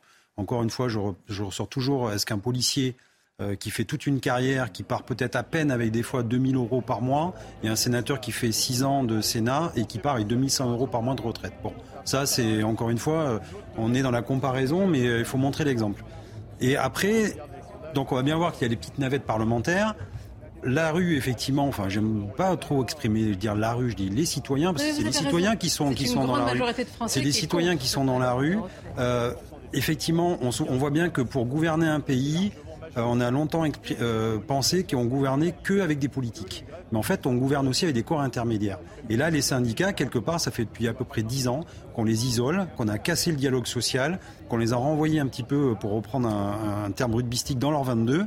Et aujourd'hui, bah, il y a une résurgence parce que les gens s'accrochent à ce qu'ils peuvent. Et les branches, euh, j'allais dire, quand on s'accroche à une branche, c'est la branche syndicale parce que nous, on porte effectivement euh, la parole des gens, on défend les, les personnes qui travaillent, on défend leurs intérêts et on est là pour justement essayer de converger cette colère pacifique dans la rue pour montrer à, l'exécutif qu'on n'est pas d'accord du tout avec leur façon de faire. Vous avez mille fois raison, et je dirais même qu'autrefois on connaissait son député, parce que souvent il était maire député maire. Et ça, ça a disparu. On ne sait même plus qui est son député. On pouvait transmettre des Mais, Et maintenant, moi, ce qui m'intéresse, c'est ce qui va venir euh, maintenant. Regardez euh, dans ce résumé sur euh, votre écran ce qui est dit. Laurent Berger qui dit c'est intéressant. Le pays n'est pas bloqué. Il ne veut pas laisser s'installer Laurent Berger la rhétorique du blocage parce qu'il sait que l'opinion publique va se retourner. Bah, mais c'est très intelligent. Bah bien sûr, c'est lui qui a la stratégie intelligente ah, depuis le départ, parce qu'il a compris qu'on ne mène pas une grève, un mouvement social de ce type contre l'opinion publique au sens large, surtout si on veut ah, fédérer le plus largement possible pour faire bloc et isoler au maximum le, le, gouvernement. Donc euh, et... Voilà. et du coup, il faut pas de violence, euh, il faut pas de logique de blocage parce qu'il y a plein de gens qui doivent travailler parce qu'ils sont en CDD, parce qu'ils sont en intérim, parce qu'il y a des boîtes où tout simplement c'est juste pas envisageable dans l'ambiance, dans une PME. Si votre patron dit tu me fais pas reste que j'ai des trucs à livrer, c'est très compliqué. Dans une grosse boîte, c'est pas la même chose que dans une PME. Et donc, il sait bien qu'il faut emmener l'opinion et isoler au maximum. Donc, Là vous avez raison. L'intelligence, ça. Et donc, il faut que le lien, le pacte Martinez euh, Berger, il faut qu'il tienne, il faut se rendre soir. Philippe, pardonne-moi. Oui. Oui, le monde du travail, c'est ce que vous disiez. Et c'est une manière de répondre aussi au monde, à ceux qui veulent un monde de, paresse. Donc on voit bien qu'il y a quelque chose aussi. Euh, hmm. Juste, je vais préciser euh, quelque chose à, ce niveau-là. Et, au moment où je vous le dis, j'ai oublié ce que je voulais préciser. Eric, de Ritmaten, je, je, donne la parole. Non, ce que je veux dire, pardonnez-moi, c'est que la question que je pose, puisqu'on a dit tout à l'heure la légitimité, évidemment, parlementaire, elle est importante, ce sont les représentants du peuple, mais on a quand même aujourd'hui en France une grande partie des Français qui disent non à une réforme qui les concerne au premier chef et qui ne croient plus du tout aux arguments. Et ça, ça va être dévastateur, très compliqué pour la suite. Juste pardon, Eric, par rapport à ça, parce que derrière la légitimité, s'il y a un accord avec la droite parlementaire et que donc il y a un vote positif et au Sénat et à l'Assemblée nationale, c'est pas la même chose que si le gouvernement est obligé d'utiliser le 49-3, où là, ça veut dire qu'il est juste sur sa base parlementaire à lui, restreinte, et que donc euh, c'est je passe en force. C'est pour ça que la droite euh, a un rôle important là-dedans et y compris les députés Renaissance, parce que je pense que certains vont commencer à s'inquiéter après ce qui se passe entendez, ce soir. Laurent Berger dit le pays n'est pas bloqué, mais ça veut dire si demain euh, et M. Martinez aussi et d'autres en appellent à des blocages même d'universités, de lycées, etc. moi, je m'interroge comment va perdurer ce mouvement euh. si chacun n'a pas véritablement quand même. Bah, on va voir, c'est comment. Euh, Éric de Rick Maten, Éric Eric, pardonnez-moi. N'oublions pas qu'une poignée de grévistes est capable de, de bloquer des raffineries. Ah, on l'a vu dans le précédent, dans les précédentes semaines, à Noël notamment. Euh, donc plus de stations-service. Les ports, les CGTistes sont très forts hein, dans les dockers, chez les dockers dans les ports. Pareil, si les ports sont bloqués, vous voyez, il suffit parfois de bloquer un endroit précis. Là, c'est pas du tout la CFDT qui est sur le terrain. Et là, c'est l'inquiétude. Un pays bloqué peut l'être par quelques grévistes. Parce qu'il faut qu'on précise hein, que ce matin, par la CGT, on a appris que la plupart hein, des, euh, des, raffineries, ah ben oui, c'est pas rien. Or, c'est le point névralgique d'un pays. Vous savez, quand on dit blocage, blocage, c'est pas une question de bloquer toutes les artères d'un pays. Il y a quelques points sensibles, tout simplement, et tout cela peut paralyser, en tous les cas, momentanément, une économie. Tout à fait. Et je voulais rebondir sur ce que vous disiez euh, concernant le, le rejet des Français concernant cette réforme. Il faut bien voir que les... moi, je suis convaincu qu'ils ont découvert comment fonctionnait le système des retraites. Pendant des années, on ne savait pas trop quels étaient les... le nombre de trimestres. Maintenant, tout le monde sait qu'il faut 160. L'action, est-ce que le gouvernement l'a découvert aussi C'est ça qui nous inquiète. Parce que nous, la réforme Touraine était passée. Ils ont découvert les 1200 euros. Là. Non, mais très sincèrement. Je pense que chacun est allé voir à quelle date mais oui, il arrêté. Mais oui, ah oui mais écoutez, ça, le comment le gouvernement, Philippe, c'était passé quand même un peu en Tout le monde a fait ses calculs. bien sûr. Mais comment le gouvernement n'a pas anticipé ça pédagogie, Sonia. Non, mais parce que là, il y a une part d'amateurisme, Sonia. La, question des 1200 euros, c'est de l'amateurisme. Voilà, c'est qu'à un moment donné. mais comment on peut Enfin, moi, mais par quoi Parce que derrière, enfin, euh, Sonia va dire que je suis naïve, mais comment à ce niveau-là, moi je dirais pas ça. comment à ce niveau-là, on n'a derrière... pas une armada de spécialistes si, il y a les spécialistes. Fait... Non, non, mais parce que Emmanuel Macron a changé de réforme. Le, faut entendre, Emmanuel Macron, il est passé d'une réforme à point c'était son idée, ah bloquée par Édouard Philippe, qui voulait absolument la réforme, ce que j'appelle la réforme. Non, mais refaites pas le match, ça ne nous intéresse pas. Et donc, du coup, Moi, je veux comprendre. Euh, ce matin, j'ai interrogé un député socialiste. C'est bien, Sonia, c'est bien. Jérôme Gage, qui lui a fait, il est, il est co-président de la mission d'évaluation pour la sécurité sociale. Il est allé, il a demandé sur place et sur pièce, comme on dit, des informations pour avoir des précisions sur les fameuses petites pensions. Et que n'a-t-il découvert? Ce qu'il pressentait, c'est que le chiffre qui était mis en avant par le, en tout cas, ou manque de précision ou euh, eh ben, mensonge, il y avait un problème. Et quand ça, ça, ça, ça s'instille, c'est fini dans l'opinion. Je suppose que vous aussi, vous êtes dit c'est pas possible. Ah mais moi, je suis dans un ministère, le ministère de l'Intérieur, je suis désolé, on a une technostructure qui n'est pas forcément au rendez-vous. C'est-à-dire qu'on veut décliner des fois des réformes et en fait, quand on commence à mettre le nez dedans, on se rend compte qu'on est impossible de piloter euh, et, de gouverner, euh, j'allais dire, une réforme. C'est pas possible. Donc on fait des annonces politiques, sauf que derrière, on ne sait pas comment le, transformer. Et ça nous coûte aussi de l'argent. Et donc je suis pas étonné que le gouvernement, qui s'entoure de beaucoup de technos, euh, qui sont complètement, j'allais dire, déconnectés de la réalité des, Français, du quotidien, eh ben, n'arrive pas justement à mettre sur place des, des, choses simples, avec de l'esprit simple, et, que tout le monde comprenne. Et en fait, ah, là, et du bon sens, comme disait. La même chose. Là, c'est pas un problème de bon sens, simplement. C'est simplement que entre les 40 000, les 40 000 personnes qui devaient toucher 1200 euros, et à la fin, je crois que Jérôme Gage, parce que c'est le député auquel vous faisiez référence, Sonia, et on est sur, euh, sur euh, 10 000 personnes, euh, voire moins. Euh, donc, euh, non, non, ça veut dire qu'il que Olivier Dussopt, ce que Jérôme Gage a demandé au service de Olivier Dussopt. Euh, Olivier Dussopt pouvait demander à ses propres services. Le chiffre, euh, on ne l'a pas inventé. Donc on est face à une réforme des retraites à laquelle une majorité des Français euh, n'adhèrent pas du tout, même évidemment sont contre. On est face à une réforme extrêmement compliquée dans laquelle on s'est tous noyés, mais il faut bien le dire. On est face à des fractures profondes avec une inflation et un pouvoir d'achat. Je veux dire, bah, bonne chance. Bonne chance. Non, moi je pense bonne que chance pour faire passer ça. Le président de la République va prendre la parole vous l'annonce. Mais non, mais non. Il ne peut pas, il est resté bloqué. Soyons sérieux. Il va la retirer ce soir, je pense. Soyons sérieux. Non, mais moi je suis persuadée qu'il va faire quelque chose soit ce soir, soit demain et qu'il va décider de la retirer. Pas, bah, non, pas du tout. Non, mais enfin, retirer, mais enfin. tu te rends compte la Vous n'y pensez pas. Vous avez. Alors, à imaginer. Pas tous en même temps, s'il vous plaît. pas. S'il vous plaît, pas tous en même temps. Mais je trouve que ça serait pas un aveu d'échec. Je trouve que justement, il pourrait sortir grandi. Alors, j'ai pas de conseil à donner au président de la République. Hein, je reste à ma place. Mhm. Mais il serait, il sortirait grandi de dire voilà, je vois qu'en ce moment. Euh, la, la, population n'adhère pas à ce que je présente. Euh, peut-être que c'est pas la bonne solution. Donc on fait un moratoire. On sort ça pour l'instant. On se remet à la table des, des, négociations avec les syndicats et on essaie de trouver un compromis avec tout le monde, faire une synthèse. Et derrière, je, je reproposerai un projet vraiment euh, euh, qui tient la route et, qui, voilà, et mieux ficelé. Et je pense qu'au contraire, des fois, vous savez, la France, c'est comme un véhicule auquel on n'a pas livré une boîte marche arrière. Vous savez, les boîtes automatiques, bah là, on n'a jamais de marche arrière. On sait qu'aller toujours devant, même s'il y a un mur qui arrive devant, on sait qu'accélérer et jamais freiner ni faire marche arrière.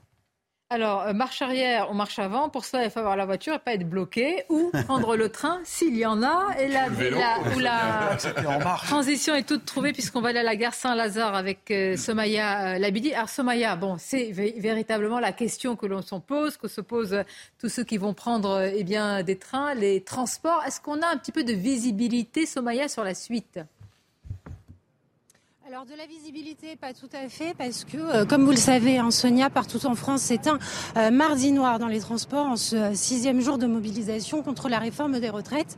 Et ici, à la gare Saint-Lazare, eh bien, c'est évident, c'est évidemment le cas puisque euh, le trafic est fortement impacté euh, sur les lignes nord-est et atlantique. Je vous rappelle qu'un train euh, seulement sur cinq circule aujourd'hui. Sur l'axe sud-est, c'est un train sur trois, c'est un Ouigo sur quatre aujourd'hui et un TER sur cinq.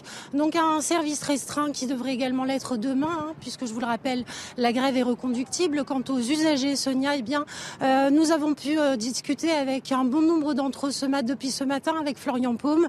Nous avons parlé avec cette maman une maman qui avait rendez-vous à l'hôpital Necker ce matin à 9h du matin.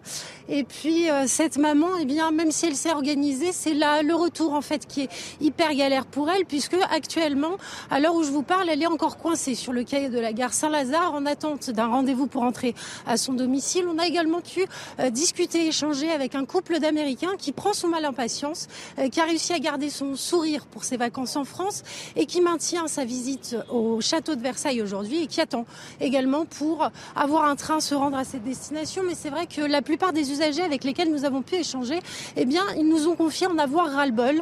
Ils ne comprennent pas cette mobilisation contre la réforme de retraite, puisque pour eux, eh bien, elle semble tout à fait logique, tout à fait normale.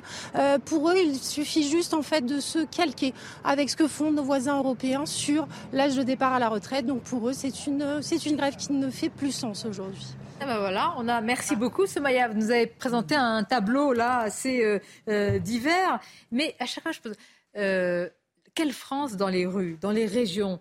On a dit la France qui se lève tôt, etc. La France du travail. Vous avez bien fait d'insister sur ce qu'a dit Laurent Berger. Il y a eu beaucoup un débat sur le droit à la paresse. Et là, le débat est concentré de nouveau sur ce qu'on appelle la valeur travail. Vous l'incarnez aussi, évidemment, avec les policiers. J'imagine que ça vous parle comme discours.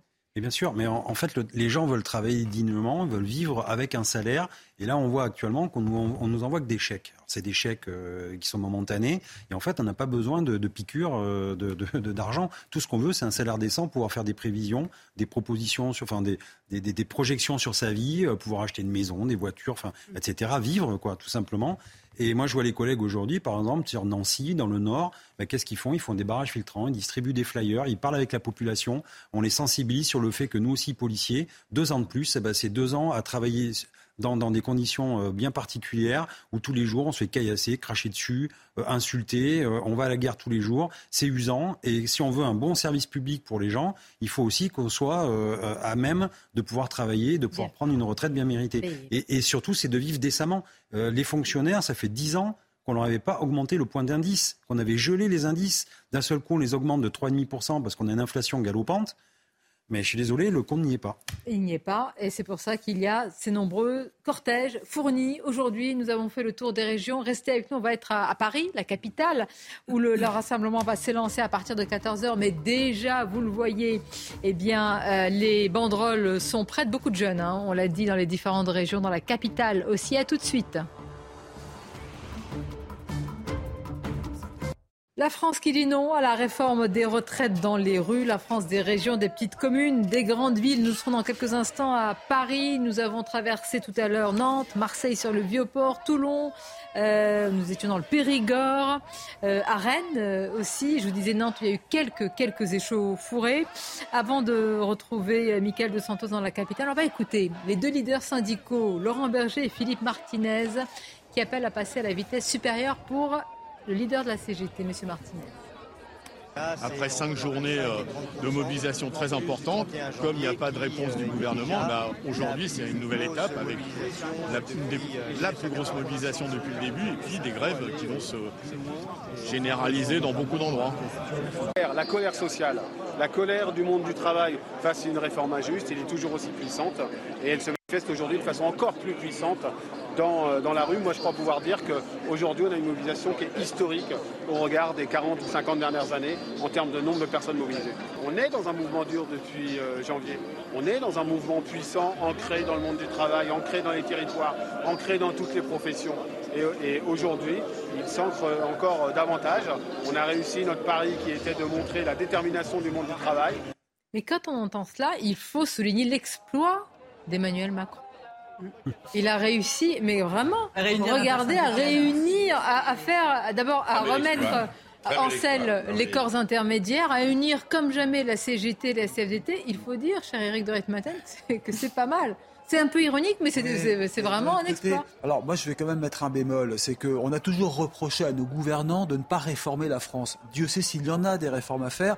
Bon, là, cette réforme des retraites, malheureusement, elle tombe mal parce qu'elle tombe après les gilets jaunes, le Covid, après des, années de privation, parce qu'on a quand même oublié que pendant deux ans avec le Covid, c'était très dur. Des salaires maintenant qui n'augmentent plus, avec en plus une inflation qui flambe. Donc là, vraiment, il y a un vrai malaise généralisé. On a découvert aussi comment fonctionnaient les retraites. Beaucoup de gens ne savaient pas. Est-ce que beaucoup de gens savaient qu'il y avait d'un côté la CNAV, assurance vieillesse pour tout le monde, c'est la retraite de la Sécu, et de l'autre Agir Carco pour les cadres et autres. Vous voyez, on a découvert un système. Et donc ça, ça crée des mécontentements. Et moi, ce que je dirais simplement, c'est que Emmanuel Macron s'était toujours engagé à réformer la France. Là, bah, la réforme des retraites, pourquoi elle arrive maintenant? Parce que le précédent projet est tombé à l'eau, a capoté, rappelez-vous avec Jean-Paul Delevoye, etc.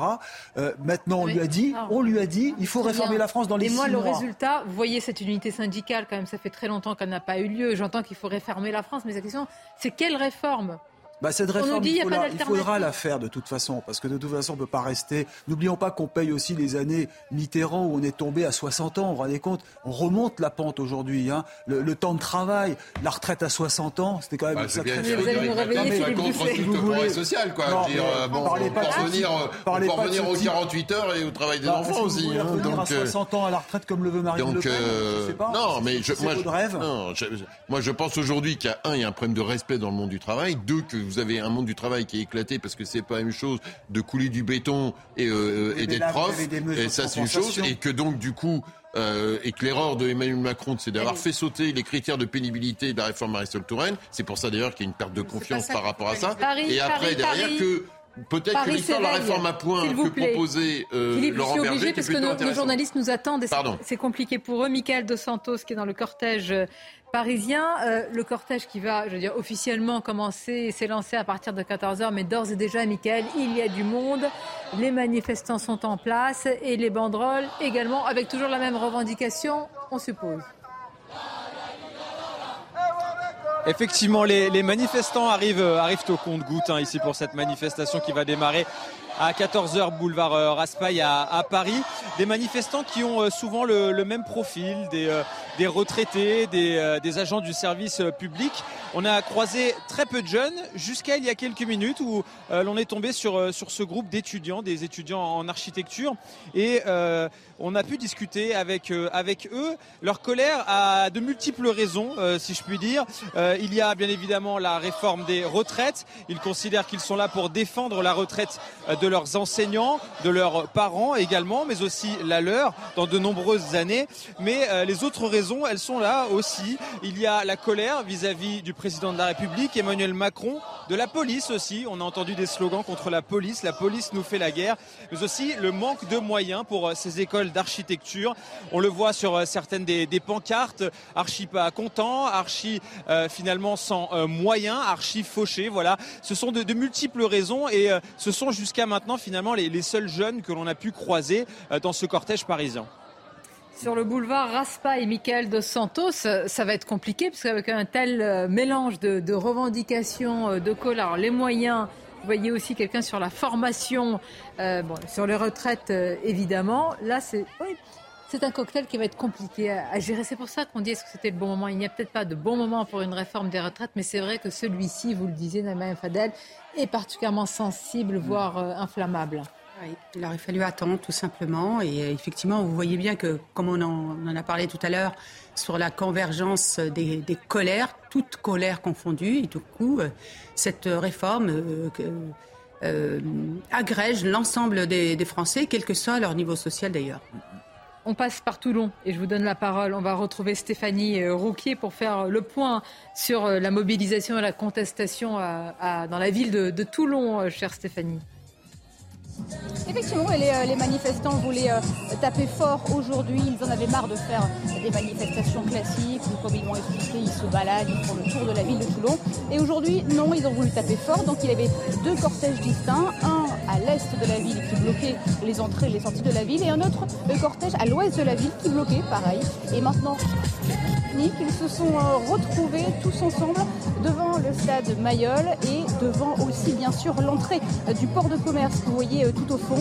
Et ils ont maintenant bien l'intention de rester ici plusieurs heures pour bloquer le port de commerce. Il faut savoir que juste au fond, eh c'est juste là où plusieurs fois par soir, plusieurs bateaux partent le soir en direction de la Corse. Et donc avec un embarquement qui est très souvent dans l'après-midi. Donc il est hautement possible que plusieurs bateaux soient empêchés de partir aujourd'hui. Merci à vous Stéphanie euh, Rouquier avec cette euh, ambiance à Toulon, dans, dans, le Var. Ah, on voit bien quand même, c'est important de le souligner, que ce sont des ambiances euh, populaires, festives, qu'il y a du monde, qu'il y a des générations différentes, parfois des revendications différentes. Et je pense que l'un des grands thèmes, c'est vraiment, on l'a souvent dit, la convergence des colères. Mais c'est vrai que quand il y a beaucoup de choses Philippe, il y a un point de, crispation, les retraites, plus avec un décor et un contexte qui est sensible, eh bien, ça va être très difficile à gérer pour un exécutif. Ah oui, parce que là, la, la manière dont c'est conduit, très intelligemment, d'abord on voit que ça fait l'air très large y compris les femmes, qui souvent, quand euh, le fait que les manifestations soient bon enfant, ça attire du monde, parce que les gens ont envie de manifester dans la joie et pas, euh, et pas prendre des coups de bâton. Euh, ça, c'est une chose. Deux, on voit que ça touche toute la France. grande ville, mais on parlait de Périgueux, Morlaix, enfin il y a plein de villes qui n'est pas habituées obligatoirement à avoir ce niveau de mobilisation, c'est très important. Puis quand vous avez une inflation alimentaire à 15%, les gens se disent tout ça, comment on fait quoi? Donc il y a une espèce de cristallisation euh, à la fois du, de ce qui est ressenti comme du mépris d'Emmanuel Macron pour les classes moyennes et les classes populaires, des vraies difficultés de vie. Euh, l'évolution du monde du travail aussi, parce que c'est. Oui, mais alors on pourrait vous dire, et est-ce qu'on regarde ce qui se passe en dehors de France? Oui, ben, on, peut, on peut regarder, mais quand on regarde. Les gens euh, travaillent plus en dehors. Oui, mais il faut voir aussi les, faut voir aussi les conditions de travail. Euh, voilà, il faut regarder les conditions de travail. Moi, je connais bien les ah, Pays-Bas, c'est pas les mêmes D'accord, mais les Italiens travaillent avec un âge de départ à la. Oui, mais il faut regarder, par exemple, en Allemagne, les femmes, le taux d'activité des femmes est plus important. Donc la manière, c'est aussi comment les couples se vivent, comment les histoires se vivent le travail, c'est aussi euh, un rapport très charnel avec ce qu'est notre pays, comment on fonctionne les uns les autres. Écoutez, moi je suis désolé, mais je regardais une étude de, comparative entre l'Allemagne et la France concernant les chemins de fer. Donc SNCF d'un côté, Deutsche Bahn de l'autre. Je regarde l'âge départ moyen des cheminots en France, 53 ans et 7 mois. Donc c'est l'âge moyen, c'est donné par euh, les syndicats. Hein. C'était paru dans Libération qu'on ne peut pas accuser de, de droite. Et ensuite, en Allemagne, 67 ans, âge de départ. Voilà, tout est dit. Hein. Les salaires, je regardais combien gagnait un, conducteur de TGV en fin de carrière 4500 euros bruts en France. En Allemagne, entre 3005 et 4002 bruts. Pareil, avec prime. Donc vous voyez, il y a quand même un différentiel. Encore une fois, l'étude vient des syndicats, publiée par Libération, qui n'est pas de droite. quel que soit euh, ce constat, c'est une réforme bah qui est mal ficelée, avec des arguments d'accord, trop... Oui, mais, ah oui, mais ça abîme. Bah on, touche à l'essentiel. Et ça s'explique. Et puis rappelons que la précarité est partout en Europe. Moi, je vous donne l'exemple de l'Allemagne. Il y a 14 millions de pauvres. Et l'inflation est encore plus importante que chez nous. Donc pour moi, ça, ce n'est pas un argument. On dit toujours regardons à côté, mais regardons ah ce qui se passe chez nous. et cette manifestation est intergénérationnelle et transpartisane pour la majorité de ces manifestants. Regardez euh, sur votre écran les premiers chiffres de la mobilisation. Marseille, comme on vous l'avait dit, selon la CGT, 245 000 personnes. Périgueux, Périgueux, c'est intéressant. Hum. Pourquoi nous, nous sommes à, à Périgueux? Parce que nous sommes en train de voir dans ces régions, dans ces zones-là, s'il y a une mobilisation importante, c'est un sacré révélateur. 8 000 manifestants selon la police, 10 000 d'après la presse régionale. À Toulon, 25 000 personnes mobilisées selon les syndicats. Là, vous voyez les images du cortège parisien qui va s'élancer. À Toulon, vous avez vu une ambiance festive, populaire. C'est important de le dire parce que véritablement, il y a des familles, il y a des jeunes, un petit peu, des moins jeunes. Donc, la question, vous le disiez tout à l'heure, Philippe, et je, vous la pose à vous, Jean-Christophe Coubi, c'est-à-dire, vous avez aujourd'hui des gens qui parfois ne manifestaient pas et qui descendent manifester. Vous avez une France qui a pas trop l'habitude parfois justement d'avoir de grosses mobilisations et on les retrouve malgré tout avec des cortèges fournis. Donc la suite, les syndicats jouent gros. Attention, parce que pour ne pas abîmer entre guillemets un tel mouvement, c'est pas gagné aussi. Alors en fait, déjà effectivement, moi ce que j'aime regarder, c'est le ratio entre manifestants et habitants. Et c'est vrai que par exemple Périgueux, que je connais bien, 8000 manifestants euh, selon la police, donc on peut toujours en rajouter peut-être un peu plus parce que ça va jouer sur les, sur les chiffres, mais voilà, même 10 000, elle est entre 8 et 10 000, c'est énorme pour une ville qui fait 35 000 habitants. Euh, c'est quand même énorme, sachant qu'après il y a des manifestations à Bergerac, à Sarlat. Enfin, je veux dire, c'est pas tout convergé sur Périgueux dans un département. Donc voilà, donc ça déjà c'est important. Après, maintenant, euh, les, syndicats, c'est la stratégie effectivement, on balaye toutes les tendances. C'est-à-dire qu'on va de la CGT à la CFDT. On voit que c'est les deux, euh, j'allais dire, les deux opposés dans, la façon de faire du syndicalisme. Mais en même temps, on se retrouve tous sous une même bannière, c'est-à-dire cette réforme des retraites. Donc oui, on est sur des œufs parce qu'en stratégie, il faut arriver, j'allais dire, à, maintenir cette pression et à maintenir justement euh, donner cette envie aux gens et faire croire que justement, euh, enfin pas faire croire, mais leur dire qu'on va y arriver. C'est motiver aussi les troupes euh, et motiver les gens, dire il faut pas lâcher. Et en même temps ne pas les bloquer parce que justement là on va et ne pas voir les images et ne pas avoir des images de violence que nous avons vues tout à l'heure et qui ne sont plus du tout d'actualité d'après euh, les, images qui nous parviennent de Nantes. Michael Chailloux, c'est vrai qu'il y a eu ce moment tout à l'heure de, tension hein, assez vive et fourrés. Comment s'est passée la suite et quasiment la fin hein, à, Nantes de la mobilisation? Oui, tout à fait, Sonia. On arrive sur le point d'arrivée euh, ce qu'on appelle ici les, nefs de la ville, les, les anciens euh, chantiers navals où il y a euh, ce fameux éléphant grâce auquel on peut se, balader le long de la Loire, un peu de tourisme au passage. Écoutez, tout le reste de, la manifestation s'est bien passé pour en avoir parlé avec de nombreuses personnes qui, défilaient ce matin. C'est toujours une, déception de voir qu'un petit groupe de peut-être une centaine, un peu plus d'une centaine de personnes arrive à, semer le trouble comme ça euh, euh, dans cette manifestation et, de faire oublier pendant une demi-heure, 40 minutes l'objet de ce mouvement qui est cette lutte contre la réforme des retraites. À noter quand même qu'il y avait beaucoup de monde ce matin à Nantes. Vraisemblablement, c'est parmi les six manifestations depuis maintenant plusieurs semaines celle qui a rassemblé le plus de personnes euh, le plus de, personnes, euh, nous dit-on, euh, selon les, forces de police. Voilà, les choses sont en train de maintenant de se, tout le monde est en train de se, regrouper là vers ce, point d'arrivée où vraisemblablement des consignes vont être données pour la suite de ce mouvement. Merci, Mickaël. Effectivement, avec une ambiance, j'allais dire qu'on de, de, manifestations comme dans les autres villes de France. Et pendant ce temps, il faut qu'on parle de ce qui se passe au Sénat, puisque crois que c'est la deuxième semaine, hein, ça y est, l'examen euh, du texte, ambiance, euh, on va dire, plus cordiale, même s'il y a de l'obstruction, mais même l'obstruction au Sénat est appelée obstruction cordiale. non, mais c'est vrai. La buvette est ouverte. Hein, la... discipline aussi. La buvette. Non, parce qu'on peut bloquer la buvette de l'Assemblée nationale et ah du Sénat aussi. Là, hein. ah non. Oui, là, tout s'arrête, là. Non, attention, attention, attention. Pas d'antiparlementarisme primaire, euh, camarades syndicalistes. Pas d'antiparlementarisme primaire. les enquête du Sénat, sous les dorures et les imposantes statues de marbre, les sénateurs travaillent et ils poursuivent l'examen du texte. C'est l'article 7 ce soir. Je le rappelle, ils sont arrivés, ils font l'article pivot.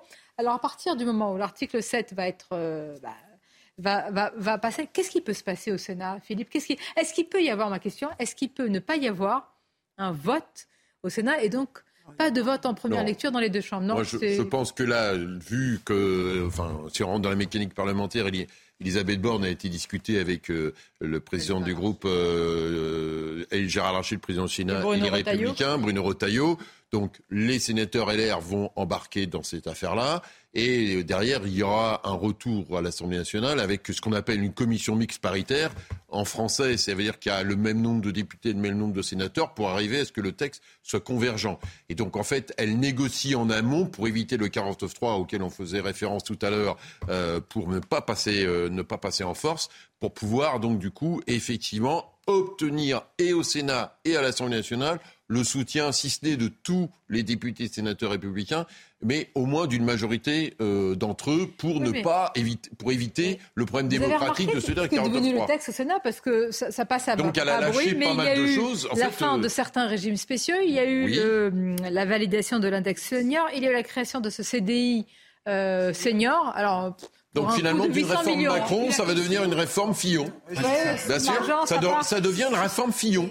On revient à la réforme Fillon, c'est-à-dire que la réforme Fillon, c'était le débat sur les régimes spéciaux, c'était effectivement la suppression, enfin, qui n'est pas d'index senior, donc là, très écrété. Et donc aujourd'hui, les Républicains et au Sénat et à l'Assemblée nationale sont en force, et donc du coup, ils sont en train de transformer cette... Il y a de la marge. Oui, ah, quand même, hein. non, non, là, Mais c'est ce qu'on attend, on attendait aussi de ce gouvernement. Par exemple, euh, on en a souvent parlé de la bah, politique moi, pas ça. Hein. La politique familiale, il est bien dommage que François Hollande l'ait supprimée, malheureusement. Avec il n'a pas supprimé. Ah, mais laissez-la parler, souffrez, entendre Mais je suis traquable, je suis Ça va bien se passer. Allez, ça va bien se passer, ne vous inquiétez pas. Il a été effectivement supprimé par euh, François Hollande et, et qui a entraîné quand même une baisse de la, de la natalité, avec effectivement la fin de l'université. Il n'y a pas que ça qui C'est pas que ça, allons, allons. C'est pas mécanique, on ne fait pas des enfants parce qu'il y a une caisse... Euh, si, si, mais non, mais, allons-y, allons-y. Et maintenant, qu'est-ce qui va se passer Parlement. Et, je veux savoir. Donc, je trouve plutôt intéressant les avancées faites euh, par, par, le Sénat. Après, moi, ce que je pense, c'est que il faudrait vraiment revenir sur cet âge pivot. Parce que comme l'a dit Henri Guénaud, je voudrais reprendre ça, il a, il a dit on fait 43 annuités, point à la ligne. Et qu'importe l'âge, c'était pas la peine de se focaliser Supprimer sur bah, l'âge pivot de Vous savez, la plupart des gens, des gens, quand vous leur dites mais est-ce que vous avez compris la, la réforme, etc., ils vous disent on veut pas de 64 ans. On ne veut pas de 64 ans. Donc ça a été vraiment dommage de, de, de, mettre cet âge pivot alors qu'il fait... Mais tu fais 43 ans, ça revient au même. Beaucoup de gens commencent à travailler à 21 ans ou 22 ans avec les études. Donc là, vous imaginez, mais vous arrivez, donc c'est finalement n'importe comment aller à 65 ah, ans. Mais oui, mais voilà. Oui, mais, mais, voilà. Bien. En tous les cas, est-ce qu'on peut dire qu'il y aura symboliquement et politiquement un vote au, Sénat? Parce que moi, j'ai imaginé un moment qui... Oui, oui. y compris les sénateurs... de droite euh, s'engage à ça Il y a ça, mais non, mais les sénateurs de gauche au sens large du terme veulent aussi qu'il y ait un vote symbolique sur l'article 7 ce soir pour montrer qui est pour la retraite à 64 ans, qui est contre. Donc ça va Parce qu'à un moment donné, on veut aussi la clarté sur les positions politiques des autres. Ce qu'on a reproché euh, à la France insoumise à l'Assemblée, c'est que, que chacun ne puisse pas prendre position. On veut que les parlementaires, Donc, députés, la gauche, sénateurs prennent position. écologiste et communiste, au Sénat, veut, Sénat ça. veut ça. Et on a reproché à LFI, à l'Assemblée nationale, on voulait que les députés Renaissance de chez Macron prennent position que Pradier, bah, il prend position pour les députés de droite, etc., que chacun soit en clarté devant le peuple. Sur le point central, l'article 7, l'âge pivot à 64 ans. Vraiment, quand on voit ces images, quand on a parcouru la, France en tous les cas sans bouger, mais grâce à nos reporters et nos journalistes, on pose la question de comment cet exécutif va ensuite, Caroline Pilas, gérer tout cela, même si il y a ce vote, même si la séquence à un moment peut-être finira par se refermer ou pas, je ne sais pas, sur la réforme des retraites. Mais quand même, les fractures sont profondes. Parce que faire passer un texte sur lequel vous avez un, aussi grand mécontentement, ça laisse toujours des traces dans, l'opinion. C'est très compliqué de faire marche arrière. Je vous donne raison, Jean-Christophe. Quand j'ai parlé d'un aveu d'échec, c'était en termes d'ego concernant Renaissance et M. Macron en tête mais ça serait intelligent de dire on s'est trompé, on s'est précipité, on revient sur certains points parce que la majorité des Français savent très bien qu'avec l'allongement de la vie, il va falloir travailler plus, mais pas en fonction de certains secteurs liés à la pénibilité, pas concernant le travail des seniors, pas concernant les trimestres des femmes. C'est cette injustice sociale aussi qui a mis le feu aux poudres et qui, à mon avis, fait que nous sommes rentrés dans un engrenage en termes de calendrier politique et sociétal. Bien, est-ce qu'on est qu'on va voir si on peut euh, retrouver dans quelques instants Vincent Fernandez à Paris, dans la capitale, parce qu'il y a aussi, on a parlé des syndicats, mais il y a des responsables politiques. En grande partie euh, la gauche euh, qui, qui, est là avec... la totalité de la gauche oui, c'est-à-dire euh, du monde. Ça fait du monde, Sonia. Oui, ça fait du monde. je vous confirme. Voici, alors, on reconnaît Marine Tondelier, c'est la chef des Verts, Julien Bayou, euh, avec les écharpes tricolores pour euh, certains. Alors, c'est vrai, c'est une vraie question. C'est d'abord un mouvement populaire avec les syndicats. Et c'est vrai que quand on voit euh, eh bien, c'est quelques parlementaires qui ont leur place, hein, je ne dis pas, mais on se demande s'il n'y a pas une récupération, une captation du mouvement. Ils sont derrière, ils sont derrière. L'intersyndical est devant et les partis bah, politiques sont derrière. parce que les syndicats, les syndicats, et je, rappelle d'ailleurs Frédéric Suyot euh, de FO a bien dit, qu'il y aurait les syndicalistes, parce qu'effectivement, les syndicats, c'est les syndicats qui signent la manifestation, qui encadrent les manifestants, et ceux qui veulent venir derrière iront derrière, Bien. dont les parlementaires, les, les récupérateurs politiques, etc. Nous, on fait la part des choses, hein. on fait pas de politique. Là, euh, on est vraiment... Enfin. Bah non, mais... Non, non, mais bon. Euh, Bah, Par contre, euh, c'est nous on est capable. Non, mais les syndicats sont capables de mettre 2 millions de personnes dans la rue. Je connais pas un parti politique qui est Mais capable de c'est le ce que faire. je disais. Voilà. Exactement. On va encore sur une fois, cette c'est très note. populaire et on voit bien que les- dans la gouvernance d'un pays, il n'y a pas que le politique. Mais vous Il y a avez des bien raison. Eh ben, et eh bien, c'est le retour de ces cette gouvernance et de ce pilotage. intermédiaire. Merci d'avoir été avec nous. Merci d'avoir participé Sonia. à cette émission. Évidemment, euh, Clélie, Mathias et puis tout le monde euh, va parler de cette journée. hein. Restez avec nous sur CNews. La suite de vos émissions, je vous dis à demain avec grand plaisir.